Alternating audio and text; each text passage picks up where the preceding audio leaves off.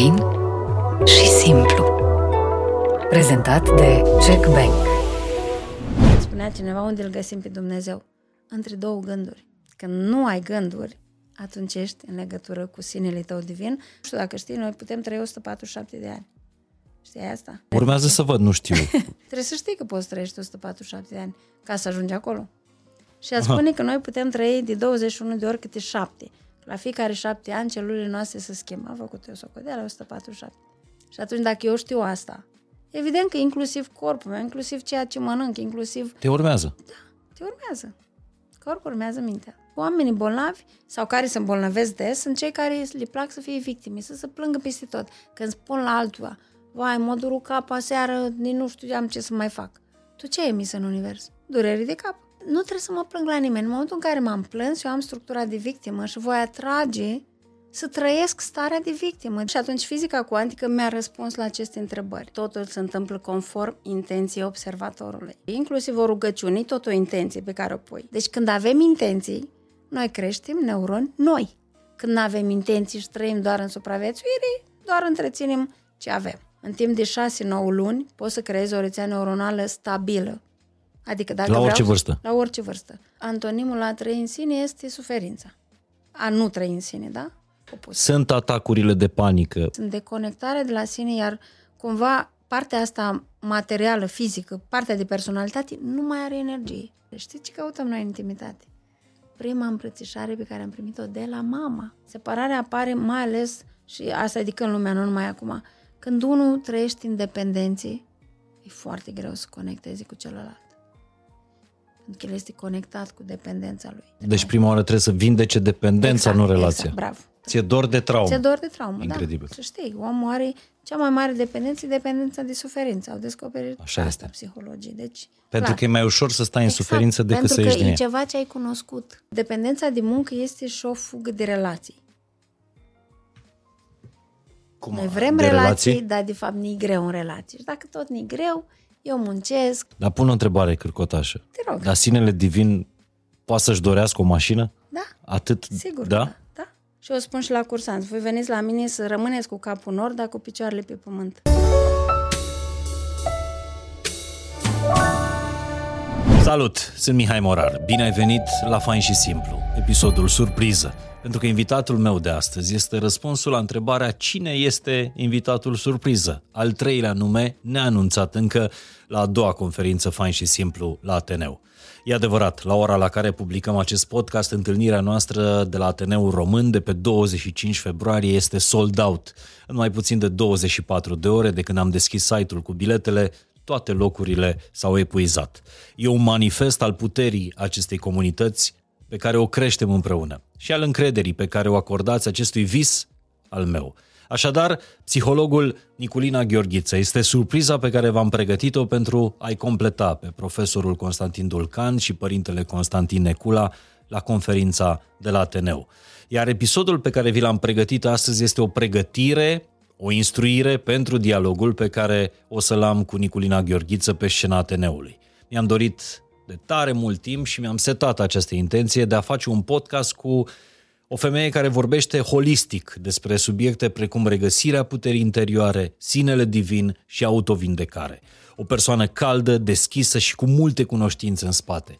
Și așa a fost să fie, ca la începutul acestui an să avem ocazia să înregistrăm primul podcast și imediat după la Ateneu să avem ocazia să stăm din nou de vorbă. Abia aștept să-mi spuneți cum v-a transformat conversația cu Niculina. Pentru mine e una dintre întâlnirile capitale din ultima vreme.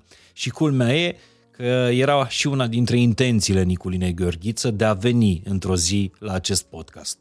Așa că, mai mult decât rezoluții, aveți grijă ce intenții vă setați și cum acționați pentru împlinirea acelui gând. Cred că fiecare dintre noi ne-am setat ca intenție la începutul anului de a citi mai mult, de a ne lărgi cunoașterea de sine și de lume, dar cum o să aflați din acest episod, e important și cum acționăm nu doar să ne dorim, ci să și facem totul cu echilibru și fără presiune. Și una dintre rutinele mele pe care am reușit să o strecor în programul încărcat e aceea de a asculta cărți atunci când nu am timp să citesc. V-am mai spus despre aplicația românească Voxa, cu ajutorul căreia poți citi mai mult ascultând. ai peste 48.000 de titluri de audiobooks și e-books în limba română din toate domeniile și categoriile la un tap distanță, direct pe telefonul tău, cu un abonament care îți oferă acces nelimitat la absolut tot conținutul. Eu am început să ascult Voxa în trafic, în drumurile mele zilnice și dincolo de beneficiul evident, acela de a asculta o carte, am descoperit că reacționez mai bine în fața anxietății date uneori de traficul din oraș. Tu poți asculta oricând, atunci când mergi la sală, alergi, gătești sau faci curățenie sau pur și simplu în acele momente în care vrei doar să închizi ochii și să te relaxezi. Personal mi-am adăugat în biblioteca din aplicația Voxa una dintre cărțile mele preferate, care îmi face plăcere să o deschid oricând. Jurnalul lui Marcus Aurelius, Gânduri către sine însuși, în lectura unicului Marcel Iureș. E fabulos cum o scriere de acum 2000 de ani e perfect valabilă și în prezent.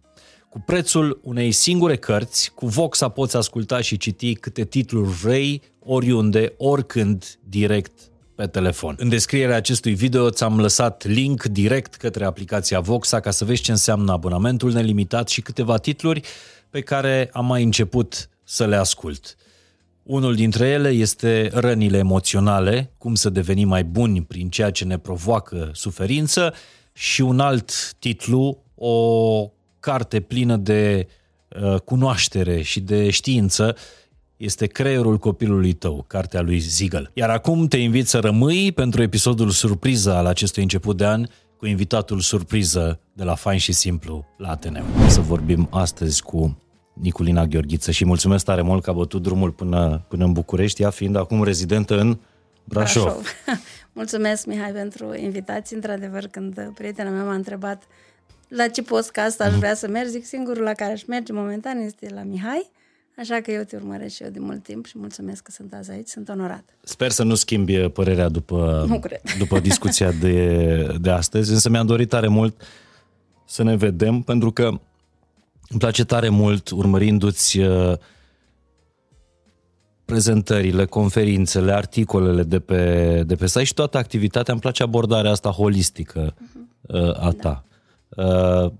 Vorbești foarte mult despre spiritualitate, vorbești foarte mult despre uh, fizica cuantică. Da. Ce legătură are una cu cealaltă? Sper să decodificăm în discuția noastră. Da, eu sunt psiholog, lucrez în psihologie, dar am terminat și chimie industrială, adică am terminat un liceu real, matematică, fizică și de mic copil, cred că din clasa 6 când am făcut noi niște elemente de mhm. fizică cuantică, mi s-a părut foarte interesant că acolo se vorbea despre un vid care conține toate posibilitățile.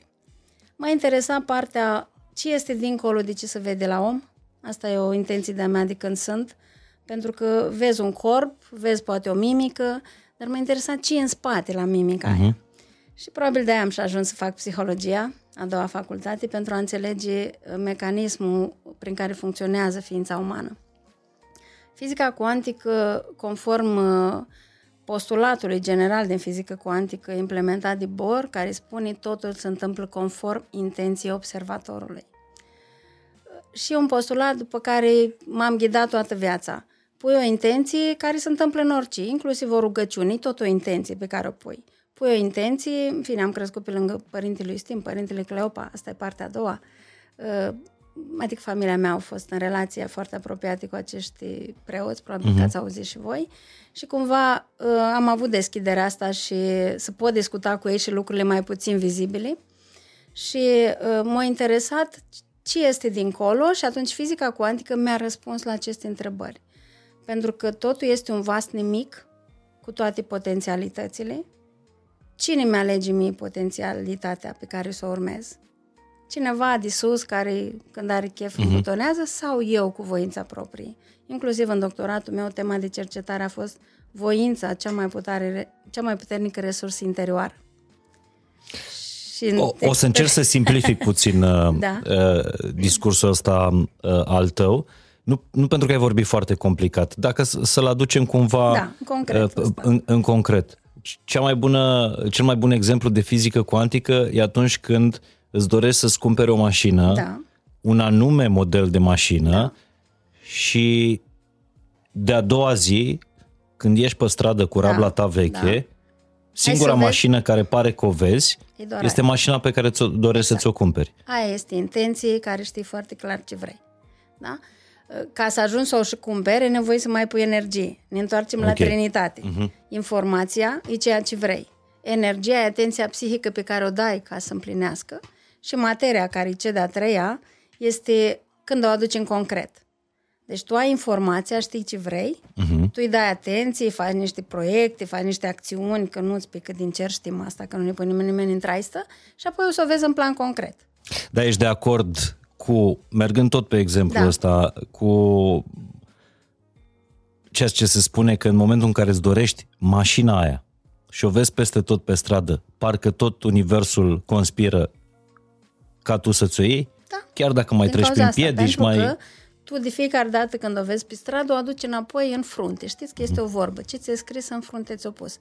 Ți-ai pus. Asta e de fapt ce ți-e scris. Tu ți-ai scris. Ți-ai pus în frunte și tot timpul prin pineala ta, care e o glandă aici care observă lucrurile, vezi. Și asta cumva te face să fii mai aproape de visul tău, pentru că vezi că e real, este în concret, e aici aproape, nu trebuie să aduci ceva de, pe, de nu știu unde. Și atunci cumva, când o vezi des, tu singur îți dezvolți credința că vei putea să o ai și tu. Credința e energia care mișcă lucrurile. Uh-huh. Credința nu e să cred într-un zeu. E energia pe care eu o pun. Credința e o convingere dincolo de rațiune. Știu că așa va fi. Punct. Nu mai avem explicații. ra- De ce crezi că... Știu eu că așa va fi. Și sunt lucruri în viață pe care și eu, probabil și voi și oricine, au știut ei acolo undeva în străfunduri. A fost o, un, cum să spun, un, o energie care știai, bă, aia va fi. Și altele care știai clar că nu va fi, dar te-ai mai dus, că așa zice lumea, că așa trebuie să facem. Deci noi din start știm dacă aia va fi sau nu pentru noi. Îmi dai un exemplu din, uh, din viața ta în care uh, s-a aplicat asta? Totul Da. se întâmplă conform, Conform intenției intenției observatorului? Adică esența fizicii cuantice. Tot ce am făcut în viața asta e legat de asta. Acum o să vă spun uh, prima dată când mi-am luat și eu o mașină așa care uh, părea mai răsărită, dar nu neapărat mai răsărită. Uh, mi-am, m-am dus, aveam un Hyundai în fine și m-am dus la reprezentanță și acolo era și mașina care îmi părea foarte interesantă. M-am uitat eu la ea, costa foarte mult, zic că nu e pentru mine. A venit băiatul ăla, m-a întrebat, vă interesează? Zic, nu, nu acum, la vară, mă gândeam eu, poate la vară, fac un proiect, ceva. Și m-am învârtit prin jură, era exact culoarea care mi-o doream eu, absolut tot, ce-mi doream eu, dar nu puteam să cred că e posibil. Ok, plec acasă.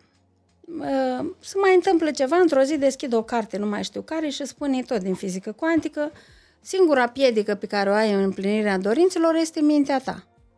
Uh, zic, extraordinar, stai un pic că o rezolvăm pe asta. M-am întors la reprezentanță, mă duc la băiatul ăla, uh-huh. doar că era după două zile sau trei, țin minte, și acum era cincea, cincea, că eu am ceva și cu numerele. Și mă duc, nu mai era mașina aia în reprezentanță, era una neagră. Dar zic, nu contează, fac cu asta, dacă nu mai e culoarea care mi-am dorit-o eu. Și uh, zice băiatul, zic, am venit să fac un test drive. Da? Deci cu două zile înainte ziceam, nu, nu, nu, că nu îmi trebuie. Și îmi face test drive-ul, stăteam la ea și atunci, exact pe strada care ajungea în fața casei mele. Ce probabilitate. Putea să aleagă orice alt traseu din Iași. Ok, îmi face test drive, ajung cu mașina în fața casei mele, ne întoarcem că era un generator înapoi, vin înapoi și zic, mașina asta trebuie să o am eu, dar nu culoarea neagră, alba aia care am vrut-o inițial. Asta s-a întâmplat pe 5 mai și pe 7 iunie a fost mașina în fața blocului meu. Wow! Pentru că uh, exact aia albă care am vrut-o eu. Și n-am dat banii care erau la reprezentanți, uh-huh. evident. Am zis și eu, îmi doresc mașina asta, s-o intra pe internet, s-o găsi la o reprezentanță din București, mașina aia albă, care la ea și nu mai era. Uh-huh. Și care, na, la reprezentanțe, după ce o poartă cât o poartă, nu mai de la prețul ăla imens, care mie mi se părea imens. Și uite așa, într-o lună, a fost mașina în fața uh, cabinetului meu, că aveam cabinetul la bloc, dar eu stăteam la casă. Acum trebuie să ne înțelegeți că nu facem uh, episodul ăsta pentru a vă Nu, am dat doar un învăța exemplu. cum, uh, nu știu, să uh, atragi cu intenție un milion de euro. Deși Orice e posibil N-ar fi- dacă n-ar în fi mintea ta sus. intră. Deci, exact cum am citit acolo, mintea e singura care ne limitează. poți să ai sau nu poți să ai. Și evident că am făcut proiecte, că doar nu veneau banii din cer, clar, să o cumpăr. Și atunci am avut, au apărut niște lucruri care mi-au dat posibilitatea să o cumpăr. La tine e vorba și de foarte multă uh, educație. Uh, înțeleg că ai fost un copil uh, uh, cu o memorie De burete. elefant. De elefant, zice toată lumea. Eu știu și acum clienții care m-am întâlnit cu 20 de ani în cabinet. Wow. Da. Și mă întâlnesc pe stradă și zic, s-a mai rezolvat aia. Cum, dar mai țineți minte? Păi n-ați fost la mine? Da. Hm. Pentru că eu sunt foarte focusată. Ce înseamnă asta? Eu la școală, eu nu mai învățam acasă. Eu eram atât de atentă la ce spuneau profesorii, încât eu rețineam inclusiv mimica și cuvintele cu care o vorbeam. Asta pentru că erai acolo. Asta pentru că eram un Și prezent, mintea ta nu focus, era- Exact, nu o lua în alte părți. Așa am învățat și pe copiii mei. Toți stați o oră la profesorul ăla. Ce sens are să fii atent la ce face ăla ăla? Cel mai bine preiei de la profesor când ești în prezent. Și înțelegi totul. Adică acasă eu mai făceam niște exerciții, dar totul era configurat de acolo. Am avut probabil capacitatea asta. În fine, nu știu dacă neapărat am fost un fenomen, am avut o soră mai mare cu 10 ani și probabil că eram foarte curioasă. Am mers la școală de 5 ani, tocmai că știam să scriu, să citesc. La și 5 ani ai mers la școală? la 5 ani și câteva luni, pentru că, în fine, era pe timpul Ceaușescu, nu puteam merge la școală așa de, mine, de vreme, trebuie să mă duc la... Eu sunt crescută la țară, la comună, la județ, la Iași, să vadă dacă sunt aptă de școală. Uh-huh. Și când au văzut domnul ăla că m-a pus la, la ochi să vadă dacă văd bine literele, au văzut că le știu pe toate, duceți-o, doamnă, la școală. și așa am terminat liceul la 17 ani. Dar asta e altă...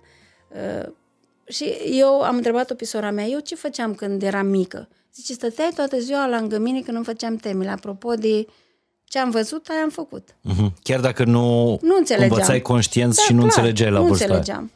Înțelegeam. Și am zis, sigur, ăsta e motivul pentru care am mers la școală așa de vreme, pentru că am fost foarte preocupată de... Mhm. În fine, citesc o dată poezia, ți-o redau a doua oară prin afară. Lucrurile astea s-au întâmplat de mică. Ai un Am un am Astfel venit de cu tip de asta, memorie? Da, da. da. pe care nu îl are toată, Probabil toată că lumea. nu are toată lumea, dar eu acum în studiile mele psihologice cred că dacă nu era sora aceasta pe care o să o văd mereu Mhm. și ea probabil îmi citea sau mai știu eu ce, nu mi-ar fi intrat. Zic eu, încă nu am aparatură să văd dacă... De aia ți-a fost foarte ușor după ce ai terminat o facultate Da, da. de real, da. chimie industrială, Să merg în să psihologie, începi da. o facultate de psihologie. Da. Ți-a ajutat în vreun fel toată matematica, fizica în Da. psihologie? Exact, m-a ajutat foarte mult și probabil că ăsta e atuul meu când explic, pentru că vin și cu partea reală și cu partea umană. Uh-huh. Și când am citit multe studii din America, unde studenții la medicină fac matematică uh-huh. până în anul 2, am înțeles de ce, pentru că e important să înțelegem concret. Realul ne aducem partea concretă, umanul suntem cu capul în aer. Și eu spun și la cursanți, voi veniți la mine să rămâneți cu capul în nord, dar cu picioarele pe pământ. Pentru că e important să aducem, exact cum spune părintele Arsenie Boca, poate l-ai studiat, l-am, eu e feblețea mea, când am citit prima dată în 2006, au apărut prima dată cărțile, scria acolo într-o carte, ea are o carte, Omul, spre, Vic- Omul zidire de mare preț, deci mi s-a părut magică cartea aia, nu știu dacă mai este acum, în fine, eu le am ca și toate cărțile vechi și foarte bune, după ele am crescut. Părintele Arsenie spunea, menirea noastră este să aducem cerul să rodească pământul. Tot fizică cuantică înseamnă. Ce înseamnă cerul? Universul? Da, Așa. toate potențialități. Să rodească pământul, adică pământul care? Partea noastră umană. Și acum dacă e să completăm cu fizica cuantică și cu sinele, Da. noi avem o parte umană, personalitatea, educația, tot ce am făcut, plus partea aceea divină, care este o scânteie. Noi așa am venit la trup, fix o scânteie. Creierul nostru era tabula rasa, nu aveam nimica. A, f- a început configurarea de când am intrat în prima, în primul moment, de când ne-a concep, ne-au conceput părinții, până la șapte ani. Până atunci se formează structura psihică.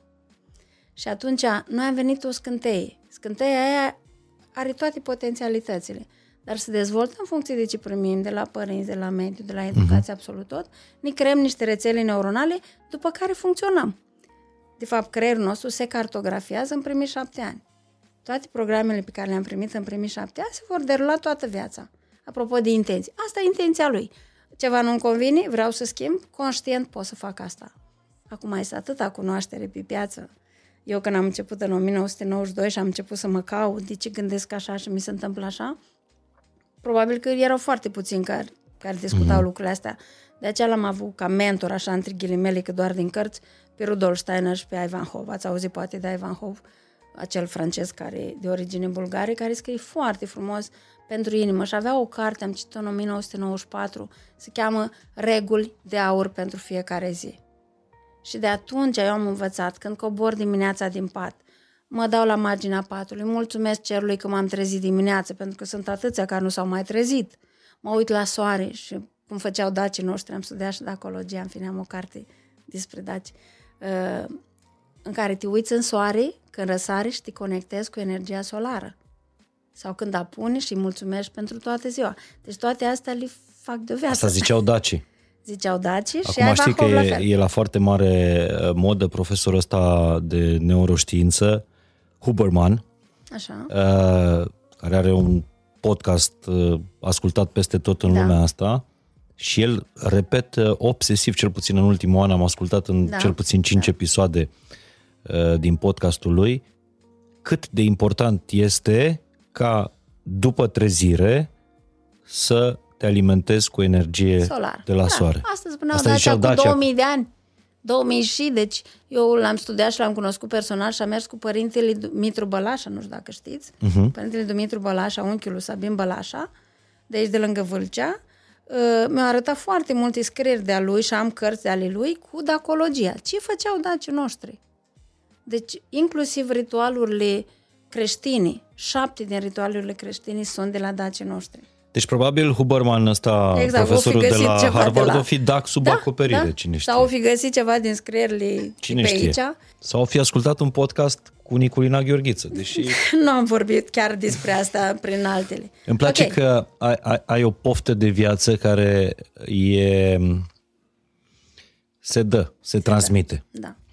Da, o să vorbim despre, despre toate astea și aș vrea să le luăm pe, pe rând, Pe rând, da. pentru că e cumva derutant când uh, îmbini psihologie tradițională cu terapie uh, spirituală exemplu, sau sau spirituală, terapie Bowen. Da. Deși foarte multe dintre terapiile din psihologie, Da. terapiile noi, cum e terapia Imago, Da.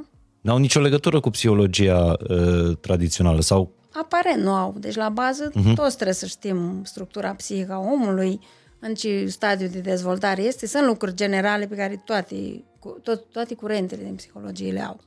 Și de aia să o luăm pas cu pas. Ok, bun. Și o să te întreb ce e realitatea, Niculina? Realitatea pe care o vedem este ceea ce noi am observat sau ceea ce avem imprimat în subconștient. Tot timpul realitatea îți arată ce conții. Nu o să vină nimic din afară dacă tu nu conții acolo. Adică, un om pesimist are tot felul de rețele neuronale în care totul e greu, totul e numai ghinioane. Ce aduce el în realitatea lui? Conform intenției pe care o are în subconștient. La mine în cabinet, când cineva vine, în două minute eu îmi dau seama care e problema, de ce. Pentru că el îmi povestește ce îi se întâmplă în realitate. Că nu se înțelege cu mama, că nu știu ce pățește cu copilul, cu aia, cu aia, cu aia. Ok, și zic, bine, asta tu conții în subconștient. Cum? Păi hai să vedem. Și de aici în două, două direcțiile are de lucru. Pentru că e necesar să schimbăm din subconștient conștient. Asta fac eu și asta am făcut și în doctorat prin metode de dezvoltare a inteligenței spirituale, care asta înseamnă. Inteligența spirituală nu să stau în zen și să mă urc pe munți. Inteligența spirituală să aducem în realitatea concretă lucrurile astea care țin de aparent de spiritualitate. Dar, de fapt, fizica cuantică vorbește despre câmpul punctului zero, despre vidul acesta cu toate potențialitățile, are uh, line uh, Asta este cea mai fabuloasă carte, toată știința la ceea ce ți-am spus eu acum în câteva cuvinte. Da? Cum se numește cartea? Câmpul, Lyman Ctagă, Degeaba este vă o zicem că tipă- și așa nu o găsiți. Nu o găsiți momentan, sperăm ca să o scoată editura din nou, pentru că e toată partea științifică, cu cercetări, Mihai de... Uite, deschide un pic și te uite. Line Des- McTaggart. Da, da. Câmpul, Are și- căutarea forței are secrete și- a Universului. Exact. Îți explică cum funcționăm în realitate. De exemplu, eu am în creier rețeaua neuronală, cum am, adică, nu rețeaua, intenția, cum am plecat eu dimineață. Sunt dintotdeauna la București, în timp util, în confort și, f- și în siguranță. Deci uh-huh. asta e o afirmație sau o intenție pe care o pui. Vreau să spun că de când am plecat de acasă, gândește că fac asta de cel puțin 30 de ani și tot mă minunez în fiecare zi. Toate semafoarele de la mine până am ieșit din Brașov au fost vers. Deci am ajuns uh, în mai puțin de două ore și am mers regulamentar. Totul a fost verde, n-am avut niciun impediment, nu a venit nimeni în față, nu a fost niciun tren, nu a fost absolut nimic. Și ce intenție ți-ai Asta, manifestat, să am cum ai drum zis? întins, liber și în siguranță. Și eram atât de surprinsă, de aia zic că poate asta e pofta mea de viață, pentru că observ că totul se întâmplă conform intenției mele și mă minunez de fiecare dată. Nicolina, dar dacă mamele noastre ne-au crescut spunându-ne de fiecare dată când ieșeam din casă, Ai grijă. ai grijă să nu ți se întâmple ceva, vezi că lumea e rea, vezi că uh, să nu vii Avem pe de lucru, întuneric. dezvoltare personală se cheamă asta pe viață. Eu le spun la părinții care dau astfel de indicații copiilor, pune bani deoparte, că după 20 de ani trebuie să meargă în dezvoltare personală. Adică în terapie. În terapii. Nu ai un specialist, sunt o felul de cărți, dar nu e același lucru. Cu specialistul se întâmplă un schimb de energie, apropo de câmpul cuantic. Eu personal nu fac online nimic, tot un cabinet. Nu faci nicio... Deci tu în pandemie n-ai... uh, Nu, am făcut în cabinet. Aveam doar voi doi pacienți pe zi, doi pacienți aveam, că trebuia jumătate de oră să aerisim, să iau tot felul de lămpi. Mi-am, mi-am permis să iau și să fiu un grafic. Și am Ești făcut... primul terapeut care spune asta. Da, eu nu fac online. Pentru că nu sunt, din punctul meu de vedere energetic, nu se întâmplă ceea ce vreau eu. Eu am alte valori. Adică, Dar știi că am observat lucrul ăsta, deși sunt niște episoade de, de podcast care m-au transformat și pe mine și pe Da, mulți da, din comunitatea Fain și Simplu. Momentul în care am făcut evenimentul Fain și Simplu la Ateneu și o să mai facem din nou Mhm. uh-huh. 25 februarie, sper să mai fie bilete disponibile la ora la care ascultați podcastul ăsta, e altă energie acolo. Evident. Pentru că e vorba de acel câmp cuantic pe care noi îl generăm. Este acest câmp cuantic, universul general, dar noi facem parte din el. Fiecare acțiune a noastră, benefică pentru oameni, vrei să ajuți, să susții, va genera un câmp de energie care încarcă tot câmpul ăla. Pe gândește la o conferință, eu am 300-500 de oameni, ei nu mai vor să plece nici după două ore. Pentru că se întâmplă un câmp de energie, se cheamă egregor, asta știu tot de la Ivan Hov, un egregor energetic unde toată lumea se hrănește în alt fel decât cu fizicul, altfel decât cu mâncare sau cu apă. Nu trebuie nici apă, nici... La fel pățesc și eu. Așa și e. la o podcast sau oriunde sunt, la cabinet, mie nu-mi trebuie nimic în ziua aia. Pentru că sunt conectată 100% cu omul respectiv. Și, na, eu nu știu dacă e un fenomen sau mi se pare normal așa. Eu, eu ofer toată atenția lui. Am la o oră, am pauză, evident că o oră durează terapia, un sfert de oră și atunci îmi beau un pahar cu apă. Știu tot timpul, după fiecare terapie beau apă și mă spăl pe mânuții la baie să încurgă apă ca să eliminăm din energiile alea care rămân. Deci sunt, e partea bună a terapeutului și tot ceea ce se întâmplă, toate insight-urile alea, toate creează un câmp de energie, e un spațiu acolo sacru. Și uh, cumva, datorită faptului că am fost mereu foarte focusată, fac o paranteză, de ce mi-am ales asta? Eu am trăit la țară, la noi la țară, după școală era foarte multă muncă. Și mi-mi plăcea să învăț și vroiam să am rezultate și să am 10 și așa. Și atunci eu eram foarte atentă la școală. Învățam din clasă, a doua zi sau când mă ascultam, mm. profesorul știam perfect. Adică acasă noi nu aveam timp atât de mult. Ne dădea dacă aveam teme, ne lăsa să facem temele jumătate de oră. În restul era muncă, aveam animale, în fine, ca la țară. Aveam o gospodărie mare și atunci asta cred că a fost, uh, ab- uh, cum să spun, provocarea sau oportunitatea, mai bine aș spune, ca să pot să ajung aici astăzi. Faptul că atunci eu trebuia să găsesc să fiu foarte eficientă în orice. Și este o caracteristică de-a mea. E, e foarte interesant ceea ce spui despre fizica cuantică, uh-huh. psihologie cuantică, dacă am, am dus-o în zona respectivă, dar cred că cel mai greu de schimbat la fiecare dintre noi, mai ales la mase, la societăți, uh-huh. la civilizații, uh-huh. sunt convingerile. Convingerile, da. Am o carte pe care am scris-o și am făcut o cercetare în 1997, o găsești în cartea aia, se cheamă Credințele noastre, creează realitatea noastră uh-huh. sau convingerile noastre și uh, acolo explic cum imprimăm copilului dinainte de concepție cu șase luni și până la șapte ani, pe etape.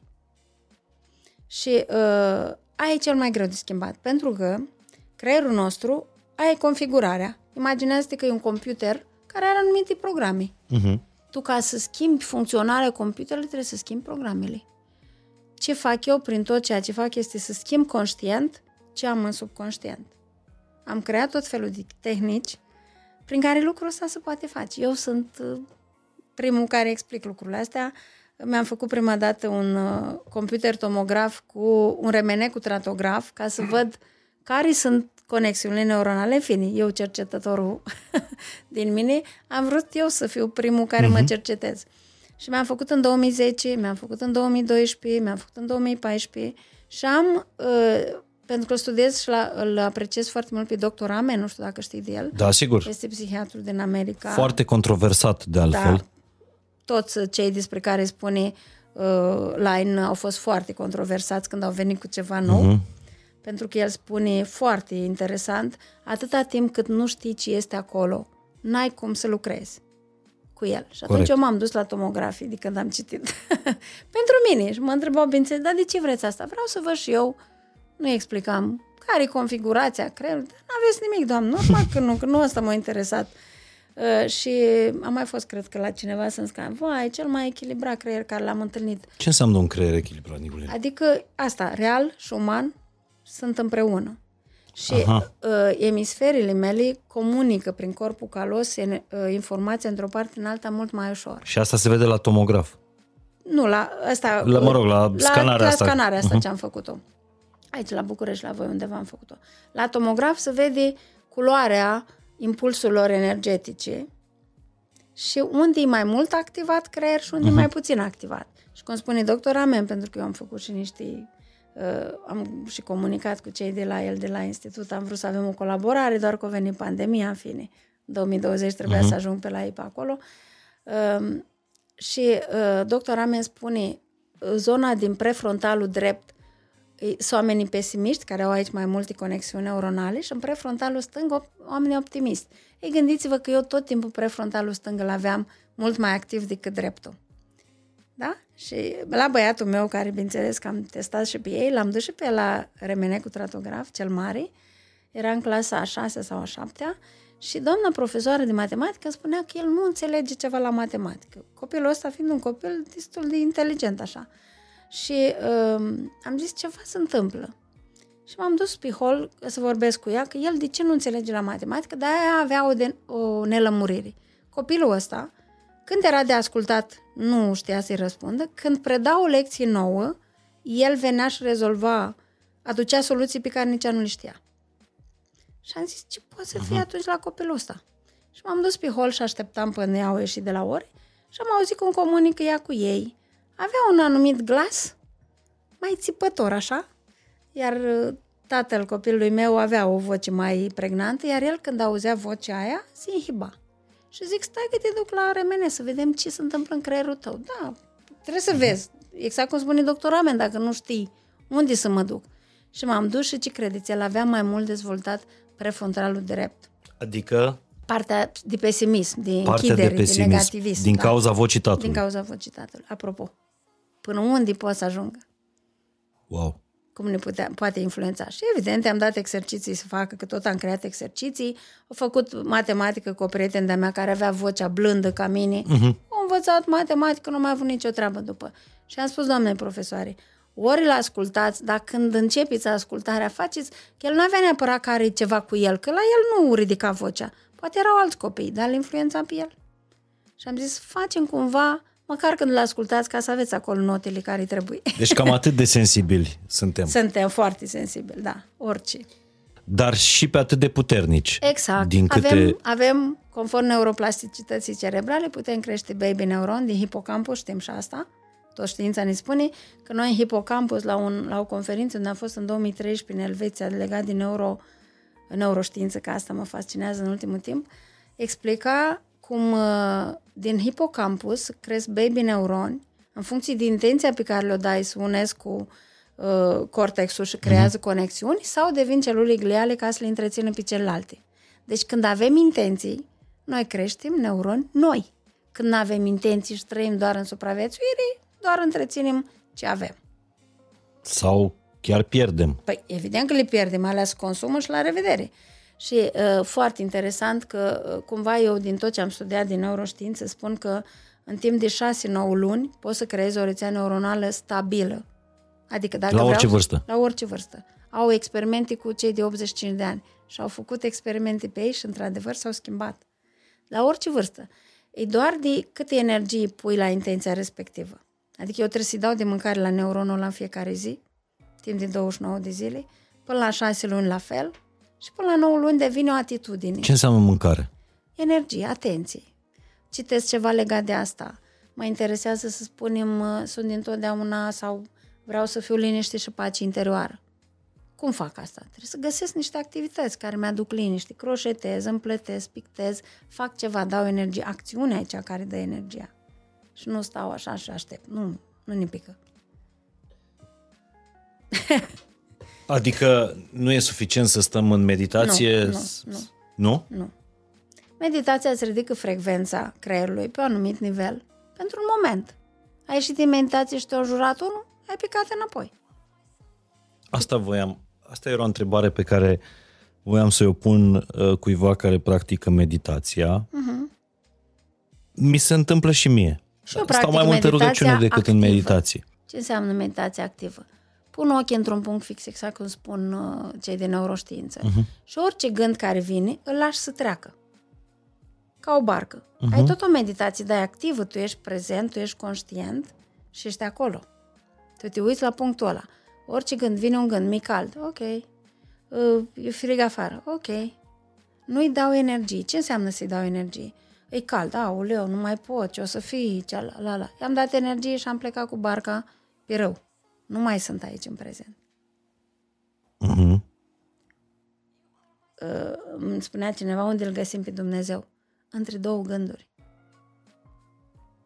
Când nu ai gânduri, atunci ești în legătură cu sinele tău divin, care e partea aceea divină cum am venit la trup, și atunci ești în conectare cu el. Pentru mine, când sunt în momentul ăla de focus, ca așa-l numesc, sunt, mă pun la priză, la încărcat la priza sinelui. Și normal, să am energie, normal să mă trezesc la 4, să mă col la 11, să fac atâtea activități. Pentru că toată lumea mă întreabă, dar de ce te trezești așa de vreme?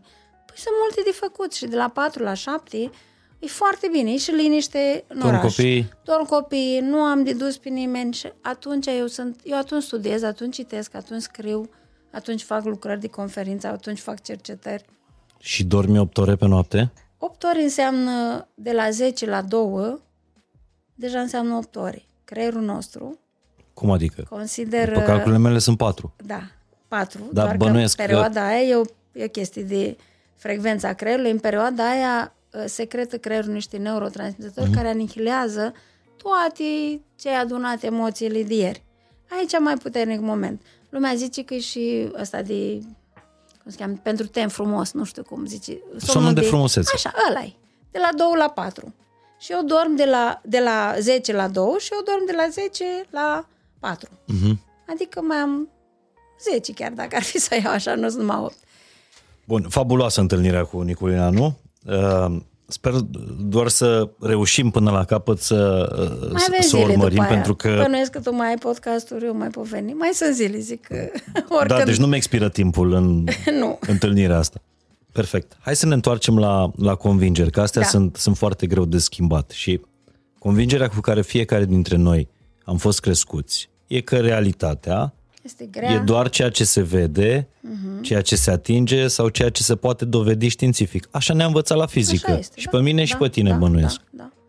Și realitatea noastră, asta am găsit-o la psihologie, în orice experiment pe care l-am făcut, uh, o limită, să spunem, a experimentelor, care crezi că este? Așteptarea cercetătorului. Ce înseamnă asta? Înseamnă că eu, în funcție de ce așteptare am, influențez rezultatul experimentului. Ei. Ei, fix așa, scrie în toate cărțile de psihologie. Adică Și dacă eu citiți vreau să peste dovedesc tot. ceva, o să-ți dovedesc. Exact. Și în, în toate cărțile astea pe care le-a scris și Line, că ea are foarte multe, uh, foarte mulți oameni de știință cu care s-au întâlnit și au făcut cercetările astea, exact asta e. Totul depinde de intenția observatorului, de așteptarea experimentatorului. Nu e diferență între ele două. Adică eu mă aștept ca oamenii să răspundă într-un anumit fel Mhm. în experimentul meu Ce crezi că o să se întâmple la nivel cuantic? Influențez, să răspundă? O să dăm un pic așa de psihologie. Cam atât de puternic este Atât de puternic gândul. este intenția. Evident, dacă e un experimentator cu forță, cu putere Normal. mentală, că altfel poți să stai să aștepți mult și nu se întâmplă. Numai că din ceea ce îmi spui tu, realitatea e mai mult uh, de atât, sau nu e chiar așa. E Realitatea e diferită de la unul la de la celălalt, un ceea om ce la vezi altul. tu. Exact. În funcție nu de văd eu. percepțiile noastre. Dacă eu percep că aici este roz, o să văd totul roz. O să mi se duc ochii la un tablou roz, o să mi se duc ochii la ceva roz. Mhm. Uh-huh. Înțelegi? Chiar dacă mai avem și albastru și verde și orice. Realizez, da? Deci eu vreau, aici este roz. Și chiar ai trei elemente roz. Acolo mi se duc ochii. Uh-huh. Și dacă mai, sta- mai, mai sunt și alte culori, da, uite, văd și verde, dar după ce am schimbat, mai sunt și alte culori. Am dat voie percepției mele să se ducă în altă parte. Interesant. Și cum ne schimbăm această realitate Da, uh, astfel încât... să reușim să imprimăm în subconștient ca să vină de la sine. Exact. Exact asta e. Omul de știință din mine asta face. Găsim o intenție, ce vrem să facem. Și mai rog pe uh, cei care intru în contact să, să-și răspundă la întrebarea vreau eu cu adevărat să fac asta?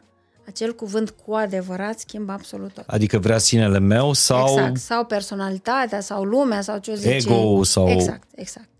Important eu, asta? E foarte important. Pentru De că ce? s-ar putea să vrei ceva din ego sau din personalitate și nu se întâmplă. Nu poate să intri acolo.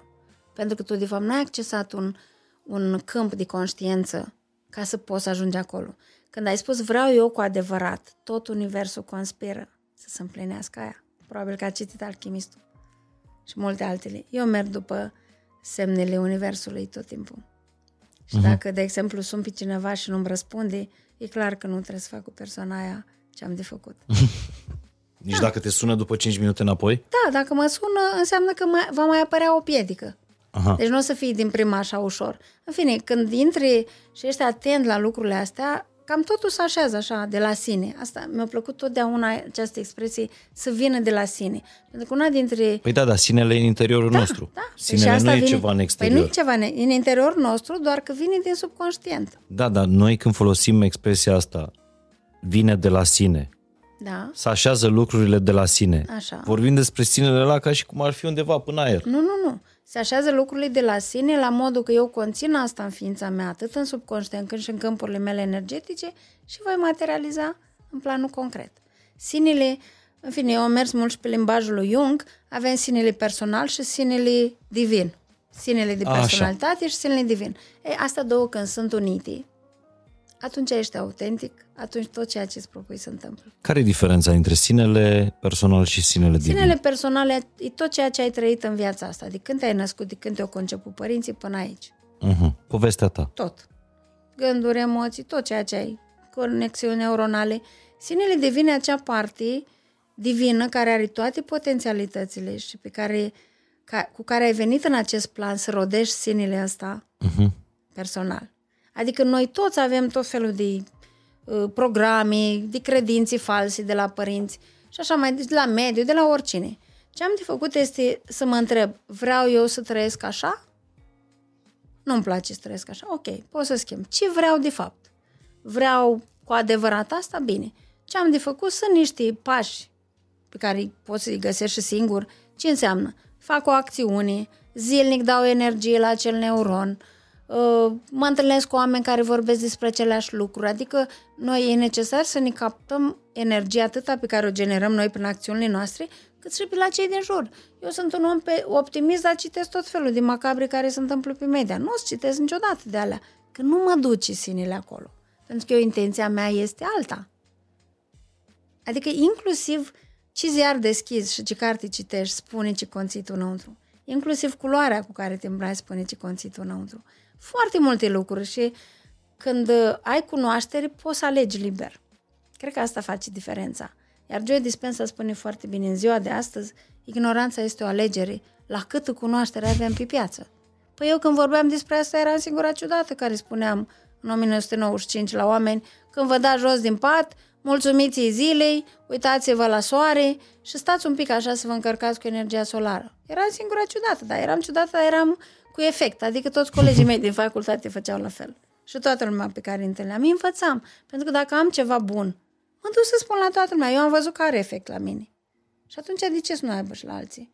Și na, sunt foarte mulți oameni care și-au schimbat percepția și au lucrat cu ei, pentru că nu se schimbă de pe o zi pe alta. Ați auzit? Și între șase luni și nouă luni să devină o atitudine. Cheia la tot ceea ce lucrez eu este, sau uh, darul final este atitudinea pe care o să o ai. Deci oamenii care ajung să lucreze cu tine, care ajung Da. în preajma ta, Da. în câmpul tău Da. cuantic, Da? practic asta au de făcut întâi și întâi, să schimbe Să vadă ce Atitudinea. doresc cu adevărat. De la mine primesc instrumentele uh-huh. cu care lucrează, lucrează și vedem materializarea. Aici e mai interesant. Și aia e satisfacția mea când văd că vin la curs și zic, yes, mi-a ieșit aia, bravo, în sfârșit. Bun, fizică cuantică, uh, sine divin, deja da. sunt f- niște lucruri care pare că n-au legătură unul Au cu, toată legătura cu celălalt. posibilă. Hai să vorbim un pic despre uh, despre sinele divin. Așa. Deci acea scânteie divină cu care noi am venit la trup are toate potențialitățile, în schimb noi manifestăm din el în funcție de ceea ce am înregistrat în primii șapte ani. Uh-huh. Cam asta e. Dacă eu știu că sinele acestea sunt toate potențialitățile și dacă până în șapte ani n-am avut programe care, sau convingeri sau credințe pe care le-am văzut, imaginează că până la șapte ani copilul are creierul în lungimea de undă care funcționează în lungimea de undă teta și delta. Ce înseamnă asta? Sunt lungimi de undă hipnotice, Mihai. Deci asta înseamnă o cameră de la vedere, care înregistrează absolut tot, fără să spună asta e bun, asta nu e bun. Până la patru ani, până se formează procesul gândirii, copilul ia totul ca fiind firesc. Deci dacă el a văzut firesc că mama nu vorbește cu tata, sau că mama se îmbrățișează cu tata, sau mai știu eu ce, lui o să-i se pară firesc în viața asta. Dacă nu, nu e ceva ciudat, cum să fac? Și atunci tu n-ai văzut lucrurile astea. Deci Dar- copiii nu gândesc în termen de bine sau rău. Exact, deloc. Iar până la șapte ani ei înregistrează absolut tot. Gândește-te câte trilioane, bili, nici nu știu cum să le spun în matematică, de biți de informații sunt la noi în subconștient. Gândește că noi funcționăm 95% doar din subconștient, doar 5% suntem conștienți. Știm asta, da? Ce înseamnă? De exemplu, cum, cum mănânc, este în subconștient. Ei, asta nu vreau să o schimb, că e ok să mănânc așa, să merg, să... Cam 45% sau 50% din ce avem imprimat în subconștient pentru supraviețuire în uh, siguranță, e ok să păstrăm, dar restul le putem schimba. Și ne luăm un timp în care lucrăm pentru atitudinea asta. Uh, Românul știți cum e, nu numai român, toată lumea ar vrea să se fi întâmplat ieri. Nu se poate.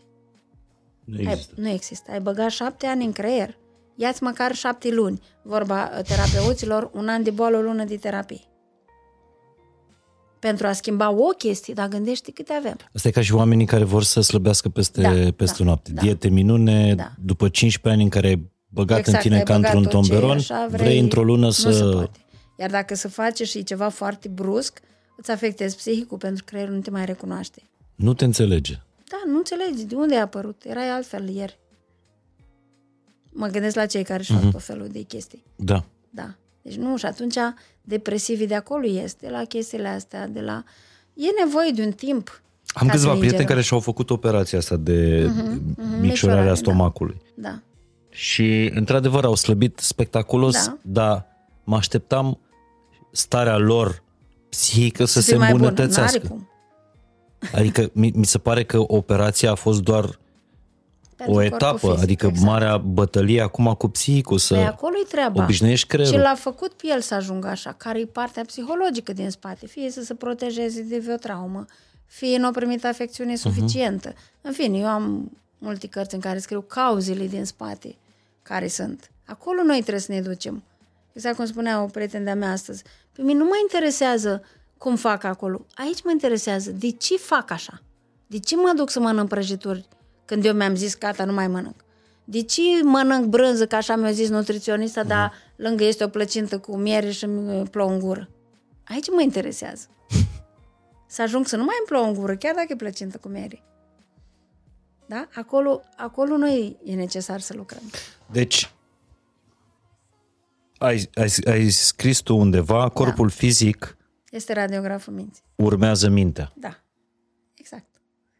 Exact. Deci tot ce avem în subconștient avem imprimat în corpul fizic. Din atitudini, greutate, tot ceea ce avem. Mhm. Ce avem de făcut și mm, spun în multe cursuri de ale mele, uitați-vă la corpul vostru fizic și vă dați seama ce conțineți în subconștient. Dacă ai o poziție între asta grăbovită, stai seama ce e acolo. Hai să lucrăm un pic, să scoatem, să găsim. În fine, eu sunt formată și în MDR, care e o terapie a traumei și uh, scoatem cumva traumele sau un corp minte Bowen este o terapie din terapia Bowen, tot discos traumele și îți dai seama că eu cu clientul în jumătate de oră am avut cazuri în care au scos 13 traume într-o ședință de o oră jumătate. Ce înseamnă să scoți o traumă? Adică, Adică să trăiască momentul ăla, să ajungă acolo. nu să... Ele sunt, toate pleacă de la una singură care s-a întâmplat în primii șapte ani și apoi se tot reiterează. Mhm. Și noi plecăm de la 40 de ani s-a întâmplat ceva și se tot duce înapoi până ajungem la prima principală. Și e ca un filon așa și le tot dai deoparte. Pac, pac. Traumă de care el era conștient sau nu? Nu, nu. Păi trauma asta înseamnă traume majore în care nu ești conștient că s-a întâmplat. Mhm. Habar Dar n-ai ți ce s-a ți s-a întâmplat la întâmplat. 40 de ani nu știu ce. Ți s-a mai întâmplat și la 36 de ani nu știu ce. S-a mai întâmplat și la 32. Pentru mine e clar, se repetă 4. Deci la vârsta de 4 ani au avut ceva. Mergem înapoi până la 4 ani. Și atunci găsește că o venit de la grădiniță, dau acum un caz care îmi vine în cap și să juca cu o gentuță dintre asta, cum venim de la grădiniță. Uh-huh. Asta în 1900, toamna, când copiii veneau singuri de la grădiniță, nu ca acum. Și era un canal dintre ăsta unde s-o spart ceva și erau niște uh-huh. muncitori și o scăpa fetița în canal gentuța. Evident că un nene de acolo i-o dat doar că a ajuns cu ea murdar acasă. Patru ani avea. Și a ajuns cu ea murdar acasă. Bineînțeles că mama sa, când a văzut-o pe timpul ăla, nu aveam gentuți așa de aruncat pe la coș sau pe noroi. A avut o criză dintre aia. Nu ești în stare. Hai să, erai să mor dacă cădeai tu acolo. Și așa mai departe. La patru ani. Copila, când a intrat, de exemplu, în uh, traumă, s-a văzut exact cum era la patru ani, cum era îmbrăcată, ce culoare avea gentuța, cum era strada, care erau ochii mamei ei când Asta în ședința cu tine. ședința cu mine. Care erau ochii mamei ei când i-a spus nu ești în stare de așa. Deci și-a adus aminte absolut tot. Și, uh, în fine, eu am inventat o tehnică prin 2013 în care o pun să rescrie momentul ăla. Asta e ceva mult mai profund. În fine, și uh, era cumva la mine într-o activitate, într-o tabără și își pierduse o cheie. Și-o pierdu cheia, unde e cheia? Cheia de la mașină. Las că sun pe soțul, era de la Cluj, vine el cu trenul, mai cheia de rezervă. Zic, drăguța mea, când ai mai pierdut sau când ai mai făcut? Nu și-a adus aminte. Și am intrat în MDR și au aflat chestia asta de la patru ani și, uh, în fine, am pus-o să rescrie, pentru că ești într-o altă stare, ești într-o stare între asta, alfa, teta, nu ești chiar în superconștient, nu ești în beta, și a rescris uh, la modul că intră în, came, în casă, mama ei, evident, are aceeași atitudine și ea, în loc să îngheți, pentru că asta e trauma, îngheți, o îmbrățișat-o pe mama ei și i-a spus, te iubesc. În, da. Și s-a vindecat? Și ea s-a dus în cameră și a găsit cheia unde o căutase toată cabana. Aia este semnul că o vindecat trauma. Mama era moartă, evident, de mult, că femeia avea deja vreo 60 de ani când nu a ajuns la situația asta. Dar din clipa aia n-a mai pierdut niciodată nimic. Deci, toate au o legătură, înțelegi? Și ce vreau să mai spun este o chestie super tare, că ea ne-a zis, știi ce mi-a zis mama la patru ani mie era să mi se întâmple? Cum? La 18 ani mergeam spre fabrică, că făcea liceul la Serana, pe timpuri nu se învăța așa ușor. Și ce că era un canal desfăcut în mijlocul Clujului, pe unde mergea ea, că de era de la Cluj Așa. spre servici, și a căzut în canal. La ora 6 dimineața, că nu era lumină pe străzi atunci, și ce am căzut în canal exact cum mi-a spus maica mea la patru ani. Și zice și, și am auzit la un moment dat niște pași și am zis, știți, nu vă speria, sunt eu în canal, o femeie mergea și ea la servici și-o scos-o. Deci mama i-a spus la patru ani că puteai să cazi în canal și să mor și au căzut la 18 ani în canal. Apropo de intenții, cum i-au intrat ei în starea aia de patru ani? Intenția părinților, Părinților, poate da. afecta... Până la șapte ani, da. De aceea când sunt copii bolnavi până la șapte ani, mă duc la părinți. Ia vedeți ce aveți acolo. Copilul până la șapte ani nu prea are de ale lui. Sunt de la părinți. Da, asta e un exemplu cam ce poți să faci dacă ai lucrat. Dar cum putem exersa Niculina trăitul ăsta în, În prezent? în sinele divin? Așa, prin a fi în prezent. Dacă ești în prezent, ești doar în sine. Ce înseamnă prezent? Aici sunt doar la tine. Nu mai gândesc la copila mea, la ce acasă, la... s-a șters tot. Sunt doar aici să vorbesc cu tine și sunt doar în prezent. Eu sunt acum în sine. Uh-huh. Aduc elemente din personalitate, normal, că am citit atât, am studiat atât, dar le pun în prezent fără să-mi treacă altceva prin cap decât ceea ce discutăm noi. Asta e starea de prezență. Spune Daniel Sigal foarte mult în cărțile lui, dar știu că e greu de aplicat pentru toată lumea. Mie mi-e ușor să lucrez după Sigal, pentru că mi-a plăcut asta de mult uh-huh. și eu am mers mult după Ivan Hof, care și el spunea aceleași lucruri. Ivan Hof, omra maica la Ivan Hof, probabil toată lumea a auzit. E un... Uh, care merge pe partea asta spirituală cu inima. El scrie pentru inimă uh-huh. și Rudolf Steiner, dacă ai auzit cel care au antropozofia și așa, el scrie pentru minte, adică să înțelegi mental ce se întâmplă. Deci, a trăi cu gândul de acum în trecut înseamnă Înseamnă că îți pierzi șapte, ani, șapte zile din viață. șapte zile din viață. viață da. Deci, oamenii, nu știu dacă știi, noi putem trăi 147 de ani. Știi asta?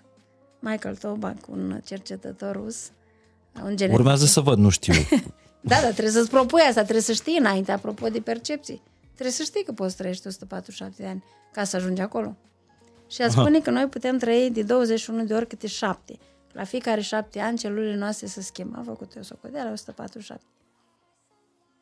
Și atunci dacă eu știu asta, evident că inclusiv corpul meu, inclusiv ceea ce mănânc, inclusiv Te urmează. te urmează. Corpul urmează mintea. Ia-mă ușor, te rog frumos, uh, Niculina. Hai să, hai să dăm cumva un, uh, O schemă așa logică. Mie nu, îmi place. un antonim la um, opusul lui a trăi în sine. Ca, ca să vedem care, care sunt extremele. Antonimul la a trăi în sine este suferința. A nu trăi în sine, da? Opus. Sunt atacurile de panică. Da, e, da, e ceea ce mi-a venit acum aminte. Da, Am prieteni deconectare care, de sine, care au deconectare. atacuri de panică dese, Des. foarte dese. E deconectat de la sinele divin și atunci nu se mai încarcă. Și nu se mai încarcă și face un atac de panic prin care să atragă atenția celor din jur, să-l susțină energetic Mhm. uh-huh. ca să poată remedia. Doar că sunt chestii de moment, te susține energetic celălalt. În timp scurt, tot la tine trebuie Corect. să revii. Da, am prieteni Știți? pe care a- atacurile de panică, nu știu, i-au luat, de, i-au apucat, de exemplu, în trafic, conducând pe autostradă. Sigur. Când nu ai pe de, nimeni în jur. Deconectarea de sine e mereu, da, dar o trebuie să oprească și o indiferent să opri cineva pe lângă ei. Atragi cumva, tot datorită a ceea ce conții aici. Când eu sunt deconectat de mine, prima intenție care o este să fie cineva să te, să te ajute. Asta e, noi căutăm tot să, fim, să supraviețuim uh-huh. situației. Da? Iar atacul de panică, din tot ce am cercetat eu, sunt deconectare de la sine, iar cumva partea asta materială, fizică, partea de personalitate, nu mai are energie. Și tu cauți să iei o energie artificială rapidă de la ceilalți câteva momente să-ți mai revii. Cauza sau soluția, cum spune Robin, uh, un, un uh, scriitor de prin 1930, în fine, eu mie mi-a plăcut să cercetez asta mai vechi. Și să citești. Da. Adică Uh, aici, Am în- foarte multe cărți. De exemplu, aici, uh, și mulțumesc tare mult, uh, iertați-mă pentru paranteză, uh, între aceste două coperți, Niculina a pus 10 cărți, Cărți, da. pe care, Nouă pe cărți, care le-a câte scris. trei trilo- 9 trei de cărți trilogii. și mai e una, Separat. uh, adică a scris ceva, dar a și citit 10 X cel, Cel puțin 20 de ani am Da. da. citit ca să scriu cartea asta. Uh, uh, Robin spunea că cheia pentru o viață mai bună ești doar tu. Sau cum spun maestrii, atunci când am aflat că totul depinde de mine, m-am liniștit. Păi da, și avem soluții. În ziua de azi chiar avem soluții.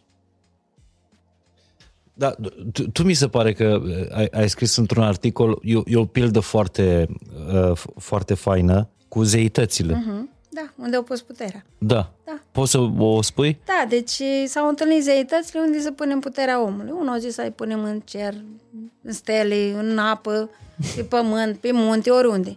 Și unul a zis să punem în interiorul lui, că acolo nu o va căuta. Și așa este. E uite că sunt unii care au început Care să caută, caute. da. Bine, de, de când e lumea sunt oameni care caută, uh-huh. pentru că cercetătorii ăștia, care, bineînțeles, și-au sacrificat cariera pedagogică, pentru că pe timpuri, dacă veneai cu o chestie de asta nouă, era exclus din societatea Da, da, pe de altă parte, cei mai mulți nu caută pentru că le e frică de ce vor găsi acolo. Da, dar în același timp, În interior. necunoscutul naște potențial. Tot fizica cuantică spune.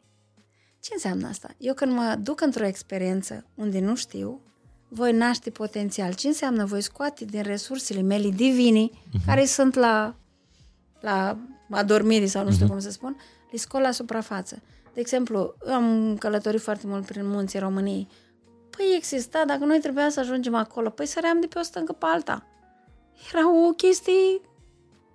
Eu am făcut-o de multe ori. și mă aruncam că aveam credință. Mama mea m-a crescut cu treaba asta, cu divinitatea. Dacă ești cu Dumnezeu, totul e bine. Eu n-am avut alt... Ăsta a fost reperul care m-a crescut. Și atâta timp cât eu vroiam doar să ajung de pe o stâncă pe alta, nu vroiam să fac rău la nimeni, nu vroiam să așa, eram clar că Dumnezeu mă ajută. Și săream iarna prin, prin, prin uh, Ceahlău, că eu sunt uh-huh. de la, din zona, sunt Normal. de la Hanoancuție, de lângă Piatra Neamț și acolo noi am copilărit. Da, era vorba de credința aia că dacă sunt în sine, divinitatea asta doar nu m-a adus aici să mor așa repede. Eu experimentez. Deci a fi în sinele divin înseamnă a fi în prezent, Prezent, în primul rând. da. Bun. Dar cum îți Cum setezi intențiile? Că intențiile trebuie să ți le setezi pentru viitor. Sigur că da, dar eu sunt aici, eu acționez pentru viitor aici. Ce se întâmplă în momentul în care ți-ai setat o intenție? De exemplu, eu sunt dintotdeauna sau vrei să ai un anumit job, să scrii cu liniuță așa ce fel de job vrei să ai. Ok. Ai deja intenția care ți se imprimă. Și fie vei da undeva un interviu, fie cineva te vei... Nu știi de unde apare o ușă deschisă pentru asta. Uh-huh. Ei, intenția e de viitor, dar eu lucrez acum pentru intenția aia. E ca și cum, tot la sine ne ducem, ca și cum sinele tău divin se duce în față, amprentează viitorul și te trage ca un magnet. Așa metaforic, dacă vreți să vedeți. Mi-am pus o intenție care o vreau eu cu adevărat, uh-huh. nu o fac pentru alții și pentru așa mai departe, să adus sinele divin în viitor acolo unde intenția este deja împlinită. Pentru că spune un maestru Ramta tot de asta de spiritualitate, atunci când îți vine o dorință în minte de la sine, ea este deja împlinită în univers. Doar fii acasă și deschide ușa. Și cum știm dacă Întrebându-te, ceva vreau din ceea eu ce cu îmi doresc adevărat? e dorința sinelui Vreau divin eu sau cu a adevărat? personalității, a ego-ului? Exact cuvântul ăsta cu adevărat. Vreau eu cu adevărat să fac asta? Uh-huh. Adică trebuie să fii, să o vrei tu cu adevărat, cu toată ființa. Ce înseamnă toată ființa? Minte, corp și spirit aliniate. Hotărârea aia. Vreau eu cu adevărat să fac asta? Eu de foarte multe ori m-am răzgândit. De exemplu, am spus că merg la schi nu știu unde și pe când am pus în balanță, bă, ce să fac la schi acolo când numai unul schiază, noi stăm și ne uităm la el, uh-huh. eu cu fică mea, na, suntem mai începători, că abia stăm la Brașov. Uh-huh. Și am, am zis la prietenul ăla, știi, m-am hotărât, nu mai vin la schi. Ok, nu e nicio problemă, cu uite, sora mea să supărase pe mine că nu i-am spus ei și că te luam pe tine. Perfect, deci era pentru altcineva drumul ăla. Vezi, apropo de când m-am întrebat dacă vreau eu cu adevărat. Că la început am zis, lasă, merg și eu, sunt și eu în rând cu lumea la schi în Bulgaria sau nu știu unde mergeam, acum mi-aduc aminte. Ei, când am întrebat vreau eu cu adevărat, răspunsul a fost, nu, că nu-i, conduce atâta. Pentru ce? Este la Poiana Brașov, ai casă lângă pârtii, du și dă pe acolo cât vrei. Deci dacă mașina pe care uh, ți-o dorești de mâine începi să o vezi peste tot Da. pe, pe, pe stradă și nu, reu, nu vei reuși să-ți o iei, înseamnă că nu e Nu dorința este sinului. ta. Exact, bravo. Nu vrei tu cu adevărat. Cu adevărat implică sinele divin. Restul implică personalitatea. Dar pun o întrebare cârcotașă. Te rog. Dar sinele divin poate să-și dorească o mașină? Da, Atât? sigur. Da? că Da?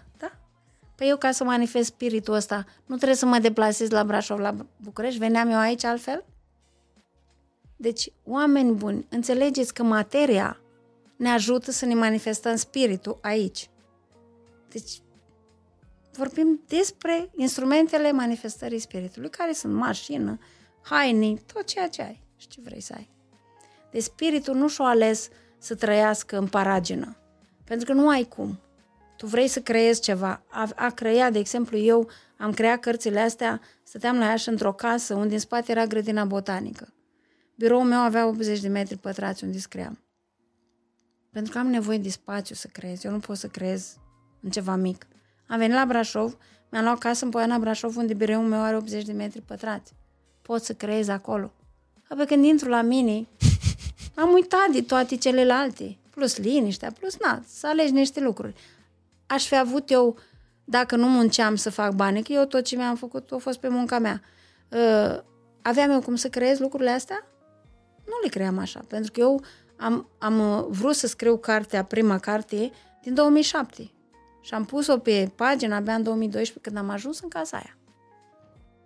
Vezi? Apropo de a crea. Și nu-i pentru lume, nu-i ca să te dai mari, n-ai uh-huh. de ce. E pentru mine, ca să pot să aduc creația și ești cu totul. Păi eu când mă întorceam și vedeam grădina botanică în spate, stai seama ce era acolo. Și toate vilele. Și tu te-ai pe... mutat de acolo din Copou? Da, pentru că mai mult de atât la Iași nu se putea. adică eu vreau să văd oamenii zâmbind pe stradă, oamenii altfel. Și uh, am vrut să mă mut în Praga, e adevărat? În Praga? Praga, da. E cumva capitala uh-huh. din Europa care îmi place foarte mult. Nu întâmplător, este și numit orașul de aur, știți, uh-huh. probabil. Are o anumită energie. Și zic, mă, dar chiar nu găsesc în România un loc, pentru că la Iași era foarte fain la mine în Colivii, cum spuneau, sau în Palatul din Copou. Dar când coboram în oraș și ajungeam în vreun magazin cu oamenii triși, supărați, și vezi că nu poți să-i ajuți pe toți. Că și eu sunt un singur om. Mă dura sufletul, eu sunt foarte empatic așa. Și am zis, și eu stăteam bine la mine în, în colevii, să spunem. Dar în oraș, când deșeam și totul era așa de gri, zic, bă, nu mai, nu mai pot, parcă mă durea corpul așa în, în uh-huh. energia aia. Sunt oameni extraordinari, dar trăiesc în acest program de suferință și noi știm acum că doar Moldova cunoaștem cu toții. În programul ăsta de suferință sunt și foarte mulți creatori de acolo pentru că trec, depășesc, dezvoltându-și uh-huh. niște chestii, dar programul ăsta e. Și am zis, unde aș putea eu să trăiesc așa? După aia am fost invitată la Brașov la o conferință și am avut așa o senzație de acasă, nu știu cum să spun. E ceva straniu, că eu m-am decis în 5 minute să mă mut la Brașov. Serios? Da. Deci eram în parcare și erau oameni, sute de mașini, oameni din Oradea, cu flori, de la Timișoara, mă așteptau la Brașov, eu veneam de la Iași.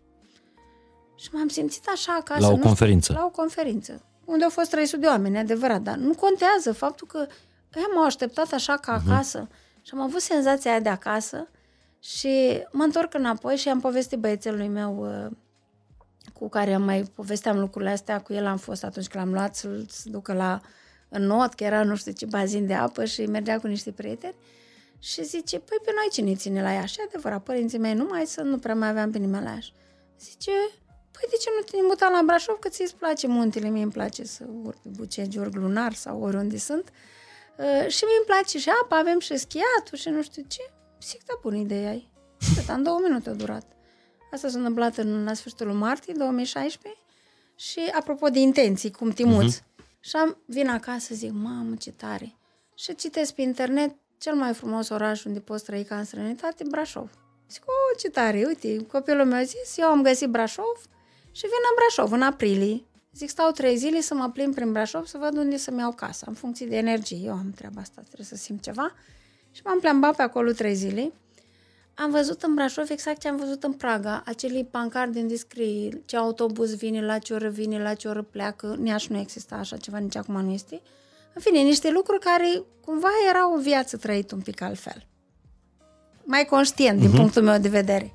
Și uh, am venit, m-am plimbat trei zile, am văzut unde vreau casa, aș vrea clinica la 5 minute de mers pe jos de casă, ca să nu fie în același loc.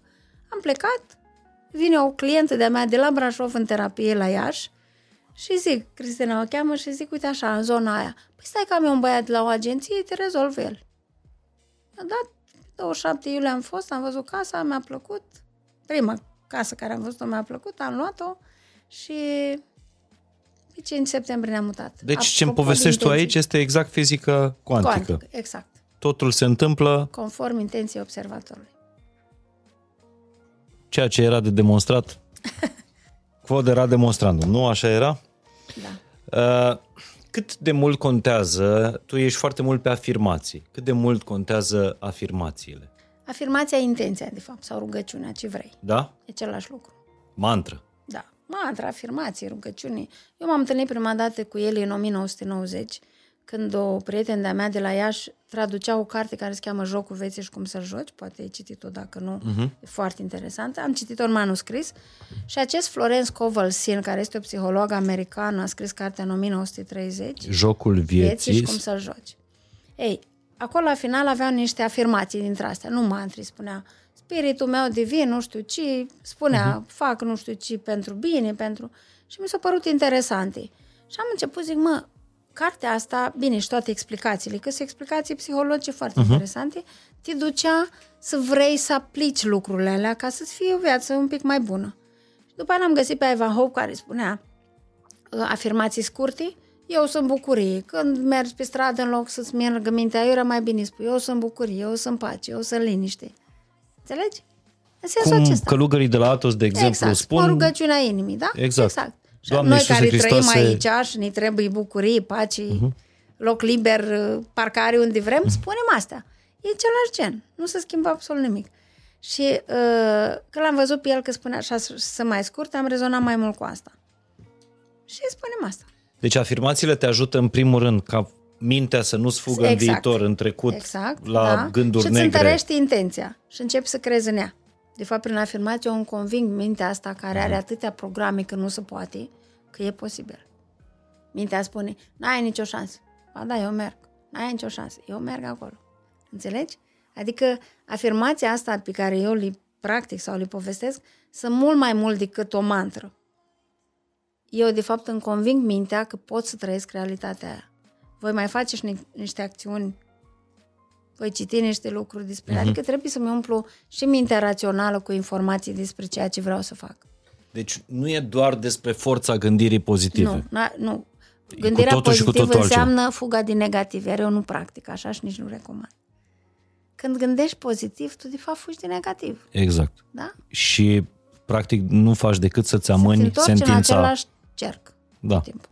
Da? Pe când noi lucrăm la, eu trebuie să-mi conving mintea sau să scot din subconștient o credință sau o convingere destructivă care nu-mi place uh-huh. și să o înlocuiesc cu altceva. Și asta fac atât cu mintea spunând afirmații, cât și cu stările, creând niște emoții, trăind niște lucruri, pentru că dacă vezi că ai găsit, ai zis vreau loc de parcare, uh, cum a fost azi la salon unde m-am dus, vreau loc de parcare exact la intrare în ușă. Ce crezi? Era singur loc liber. Păi cum să nu-ți crească încrederea? În fine, am milioane din astea, dacă ai idei. Uh-huh. Deci mereu mă minunez și uh, pentru că într-adevăr intenția e cea care creează realitatea. Iar acolo nu e liber niciodată. Decât când ajung eu. Bun, acum, sigur că în în discuția asta nu o să reușim să ajungem la, Da, da, da, la- la, nivelul, la nivelul tău. E un drum uh, destul de complicat. Dar, de exemplu, când ai pe cineva bolnav, Da. cineva drag bolnav, Da. uh, decât să-i spui lasă că o să te faci bine sau uh, decât să plângi, să te îngrijorezi. Deși și plânsul cred că e normal și grija. Mhm. Care e o afirmație pe care să o spui Sunt dintotdeauna La timp de sănătate boală. radiantă. Cum? Sunt dintotdeauna sănătate radiantă. Sau sunt dintotdeauna vindecat din interior spre exterior. Spunând această afirmație, cumva îți forțezi sau îți uh, obligi creierul sau ceva să descoperi cumva și ce este în spatele bolii. Pentru că când apare o boală în corpul fizic, ea stă de mult în planul psihic și emoțional. Fizicul e doar ultima, ultima supapă prin care iese ca să o vezi. Uh-huh. N-ai văzut atâta timp în emoțional, ce zice, nu te-o durut suficient, stai că te doare în fizic, atunci ai să realizezi. Și atunci eu spun, sunt întotdeauna vindecată sau vindecat din interior spre exterior. Și pur și simplu deschizi o carte, te întâlnești cu cineva care spune, bă, uite, știi, aia, o cauză. Sau eu mai ajut foarte mult cu dic- marele dicționar al bolilor de Jacques Martel, ăsta e un cercetător din Canada foarte bun, și îți dă partea psihologică acolo. Și el scrie și el niște afirmații. Spune asta. Da, sunt din ce în ce mai bine. Iar noi, ca, de exemplu, ai copil care e bolnav, normal că îl vezi și suferi mai tare ca el. Dar vedeți, apropo de fizica cuantică, nu poți să suferi tu în locul lui. El trece prin experiență tu, el poți să fii lângă el. Și atunci ai spui, mami este aici lângă tine, o să fiu aici, ai să treci peste. Nu înseamnă că o să te faci bine. Eu sunt aici, vei trece peste, ai puterea să treci. Altfel îi încurajăm. Nu la modul să nu le observe. Bolile alea sunt. N-ai cum să nu le observi. Sau nu la modul, n-ai de ce să plângi. Ba da, plângi. Sunt aici lângă tine, e normal să scoți durerea așa. Da, afirmațiile astea putem să ni le customizăm fiecare. Fiecare, să, da? exact. Afirmația, gândiți-vă la ce aveți nevoie, e foarte simplu de creat o afirmație între asta de introdus conștient în subconștient. Uh, De exemplu, ai nevoie de ceva. Am nevoie de un alt serviciu, am nevoie de nu știu ce sumă de bani, am nevoie de o relație, am nevoie de orice. Te uiți la nevoia ta și pui în față, eu sunt din totdeauna. Din totdeauna e un cuvânt care l-am preluat de la scrierile lui Ramta, în care el spune că din totdeauna te scoate în afara timpului. Tu, la nivel de sine divin, din totdeauna poți să ai lucrurile astea. Tu din totdeauna poți să fii sănătate radiantă. Cine te limitează să fii sănătate radiantă? Mintea care cu emoțiile, cu toate alea. Eu sunt din totdeauna serviciu potrivit mie. Este undeva în lumea asta un serviciu pentru tine potrivit. Uh-huh. Și atunci tu când ai spus sunt din totdeauna, te scoate în afara limitărilor ăstora firești. Și pur și simplu îți dai voi. Hai să Adică îmi vedem. doresc astăzi, îmi doresc săptămâna viitoare, Da, vreau da, da. în Exact, următorul exact. an, rezoluția mea Poate să pentru întâmple, 2023 exact, poate este. să întâmple în jumătate de oră. Exact. Deci sunt oameni care spun, Doamne, mi-am rezolvat în două zile cât n-am făcut în 10 ani. Pentru că ai dat voie să vină spre tine, prin afirmația asta, de fapt, dai voie spre, să vină spre tine din câmpul cuantic soluțiile. Mhm. Clar? Nu-ți face nimeni nimic. Tu ești cheia, tot acolo găsești soluția. Cu ce afirmații îți începi tu ziua sau Eu îmi încep depinde ziua de... cu două afirmații majore, care înseamnă așa, eu sunt dintotdeauna conectată la sinele meu de vir. Și eu sunt dintotdeauna ghidată de sinele meu de vir. Având aceste afirmații, știu că ceea ce îmi vine să fac vine din partea divină, iar inclusiv ce vorbim sau așa, eu nu mă controlez, nu-mi creez niciodată de acasă prea multe, uh-huh. pentru că ăla e un moment pe care îl creăm aici. Este un moment sacru care se creează acum. Oricât mi-aș fi să creez de acasă. Corect. De unde să știi tu ce îi trece prin Exact. minte lui Morar? Întrebarea și cum vine și se leagă într-un anumit fel. Îmi- Mie îmi place viața asta în care trăiesc momentul.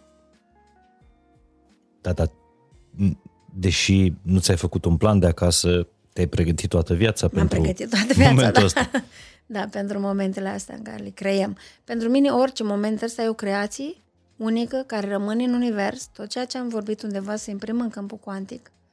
Și oamenii care o să asculte s-ar putea să facă un click, s-ar putea să schimbe ceva în ei. De-aia am și ieșit în media. Eu, din, eu vorbesc din 2009 despre lucrurile astea. Și am ieșit, eu eram, doar făceam singur în cabinet și aveam o reporter de la Piatra Neamț care a zis, tu poți să ajuți atâția oameni, de ce numai câte unul în cabinet? Zic, știi, eu nu prea sunt cu așa, eu sunt așa, na, nu, Uh-huh. nu mai expuneam. Cu toate că mergeam la conferințe, făceam cercetările mele, dar într-un restrâns așa. Și m-am dus pentru prima dată la ea în iunie 2009. De am 15 ani acum, de când eu vorbesc. Primul interviu. Primul interviu, da. Despre fizica cuantică și cum vindecăm oameni și ce se întâmplă la nivel de vindecare. Că rugăciunea colectivă, de exemplu, cât ajută pe cineva care e bolnav. Pentru că tu emiți energie. Când faci o rugăciune, uh-huh. emiți către persoana aceea un anumit nivel de energie. Când omul e bolnav, el nu mai are energie din asta care să genereze și să poată susține. Dacă sunt 10 oameni în jur și emite energie, îl ajută să ridice de acolo mai ușor. Nu înseamnă că face ceva în locul lui, doar îl susții pe moment cât e în situația de criză.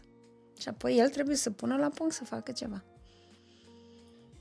Acum am luat în mână una dintre cărțile care sunt Da. incluse aici în super În cartea cartea mare. ta, în cartea cărților. Uh, se numește Autovindecarea, începe, autovindecarea începe din creier prin forța minții. Ghid practic de psihologie Cuantic. cuantică, scrisă de, scrisă de tine. Uh, în primul rând, ce înseamnă autovindecare? Autovindecarea Adică exact dă boala asta peste înseamnă. tine și te faci singur bine? Uh, oricum, dacă te ajută cineva până nu dai tu drumul la cheie, nu se întâmplă nimic. Nu se vindecă nimic. Nu se vindecă nimeni. Știți că Isus are o icoană undeva în care îl bate la o ușă, dar spre el nu este clanță. Clanță e doar spre cel care trebuie să apese din interior. Așa e și cu asta. Deci atâția oameni am, înt- am întâlnit în terapiile mele, că dacă fac terapii Bowen de atâta timp, și vin la două, trei ședințe și dacă nu se schimbă nimic, eu după trei ședințe nu-i mai chem. Îi zic, știți, mai mergeți acasă vreo lună, mai meditați Și când sunteți hotărâți să vă vindecați, veniți. Și zic, cum, doamnă? Așa, pentru că pe mine mă interesează chiar să văd niște rezultate. Eu știu că terapia funcționează. Știu cum funcționează. Ceva din dumneavoastră încă nu vrea să vindece. Poate mai vreți ceva atenție de la copii, poate mai vreți ceva... Că, na, fiind mai în vârstă, uh-huh. majoritatea ne ducem acolo. Și vine după o lună și în două ședințe se remediază. Pentru că o sta și o menta, bă, femeia asta nu mă mai chema, deci eu chiar nu vreau să mă vindec. La ce trebuie să fiu atent? La ce emoții am, ce mai spun, cum îmi place să mă plâng, pentru că oamenii bolnavi sau care se îmbolnăvesc des sunt cei care le plac să fie victime, să se plângă peste tot. De fapt, ei ce intenții transmit mai departe? Că mi-e greu, că nu am, că sunt bolnav, că mă doare. Când spun la altul, vai, mă duru cap aseară, nici nu știu ce să mai fac. Tu ce ai emis în univers? Dureri de cap. Ce zice universul? Eu te vrea să o doară capul, mai dăm o dată. Păi și atunci, care e intenția pe care păi trebuie intenția? să o emiți? Sunt sănătate, nu trebuie să mă plâng la nimeni. În momentul în care m-am plâns, eu am structura de victimă și voi atrage să trăiesc starea de victimă, de rău și de suferință. Și voi alerga mereu după exact, cineva să mă salveze, să mă salveze. Nu de autovindecare. De autovindecare înseamnă să-ți cunoști că ai șapte structuri energetice, unde boala a început de la nivel de la convingeri, care au o emoție în spate asociată tot timpul, iar în toate cercetările mele, în spatele unei boli se află o vinovăție inconștientă. Scriu și în cărți și în cursuri. Nu frică. Știu că sunt o fel de curente. O rușine sau ce? O vinovăție. Vină. Mă simt vinovat că mama s-a certat cu tata. Că aveai 3 ani sau 5 ani și din cauza, din cauza ta că ai dat ceva, exact.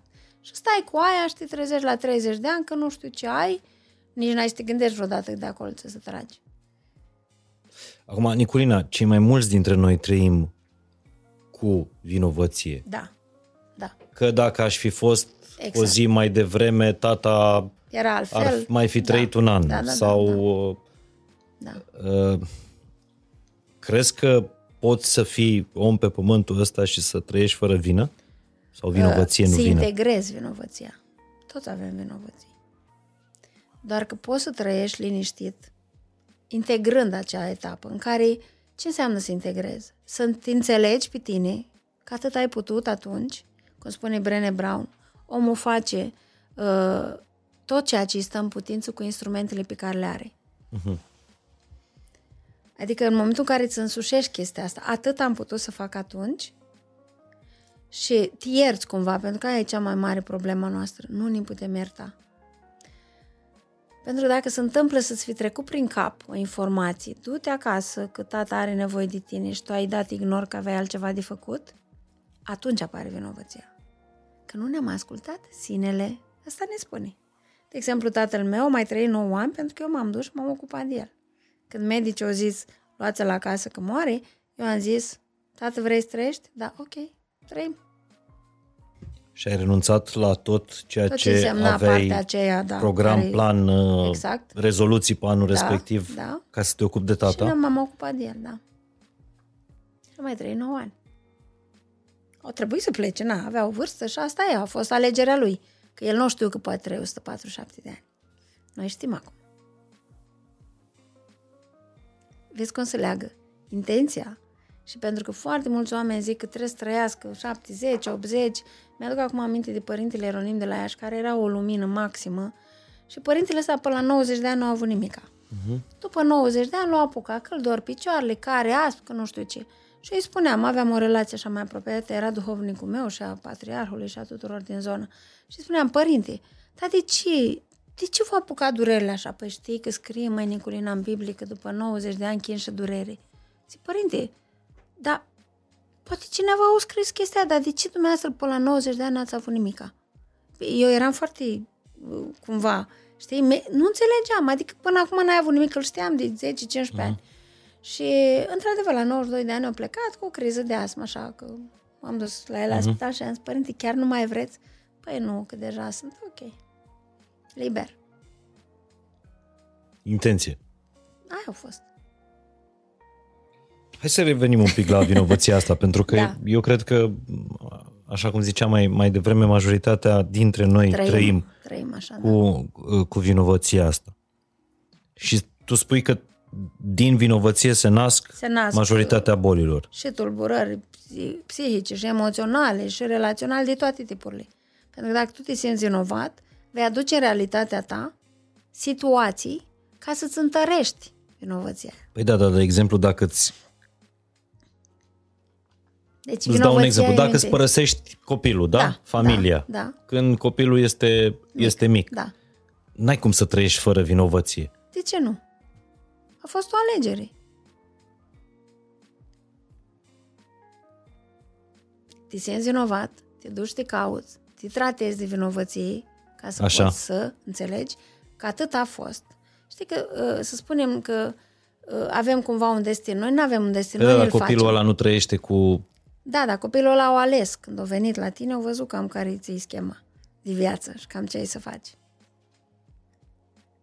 Evident, trebuie mai multă cunoaștere ca E adevărat. Să, să înțelegi uh-huh. să, să înțeleagă lucrurile astea. Uh, Noi cumva venim la trup să manifestăm spiritul pe planeta Pământ. Uh-huh. Dar când venim, noi ne alegem părinții, sunt deja multe studii în care șase luni copilul stă în câmpurile mamei și a tatălui, citește energetic tot, sunt ca niște radari uh-huh. dintre ăștia și zic, gata, pe ăștia îi unesc, aici am toate elementele care eu să evoluez. Și atunci dacă un părinte o ales să-și părăsească dintr-un anumit motiv copiii, copilul a știu că el va, va crește fără părintele respectiv. Și atunci nu mai iei asupra ta. Ok, atât am putut să fac cu instrumentele pe care le-am avut. Pot să schimb asta. Nu înseamnă că nu mai uh, îmi văd copiii, nu înseamnă că ei dispar complet. Sunt și care nu pot să se adune înapoi și dispar complet și aia trăiesc cu vinovății și aia ajung să trăiască dependenții majore și aia ajung să fie foarte zdruncenați. Pentru totul pleacă de acolo. Mă duc și mă caut. Ok, mă simt vinovat pentru asta. Ce pot să fac pentru asta? Să mă ier, să fac niște acțiuni pentru copiii respectiv, să uh-huh. pun niște bani într-un cont când ajungi la 18 ani să știi că e de la tata. Adică să pot face foarte multe lucruri. Nu stăm în vinovăție și ce? Nu se întâmplă nimica.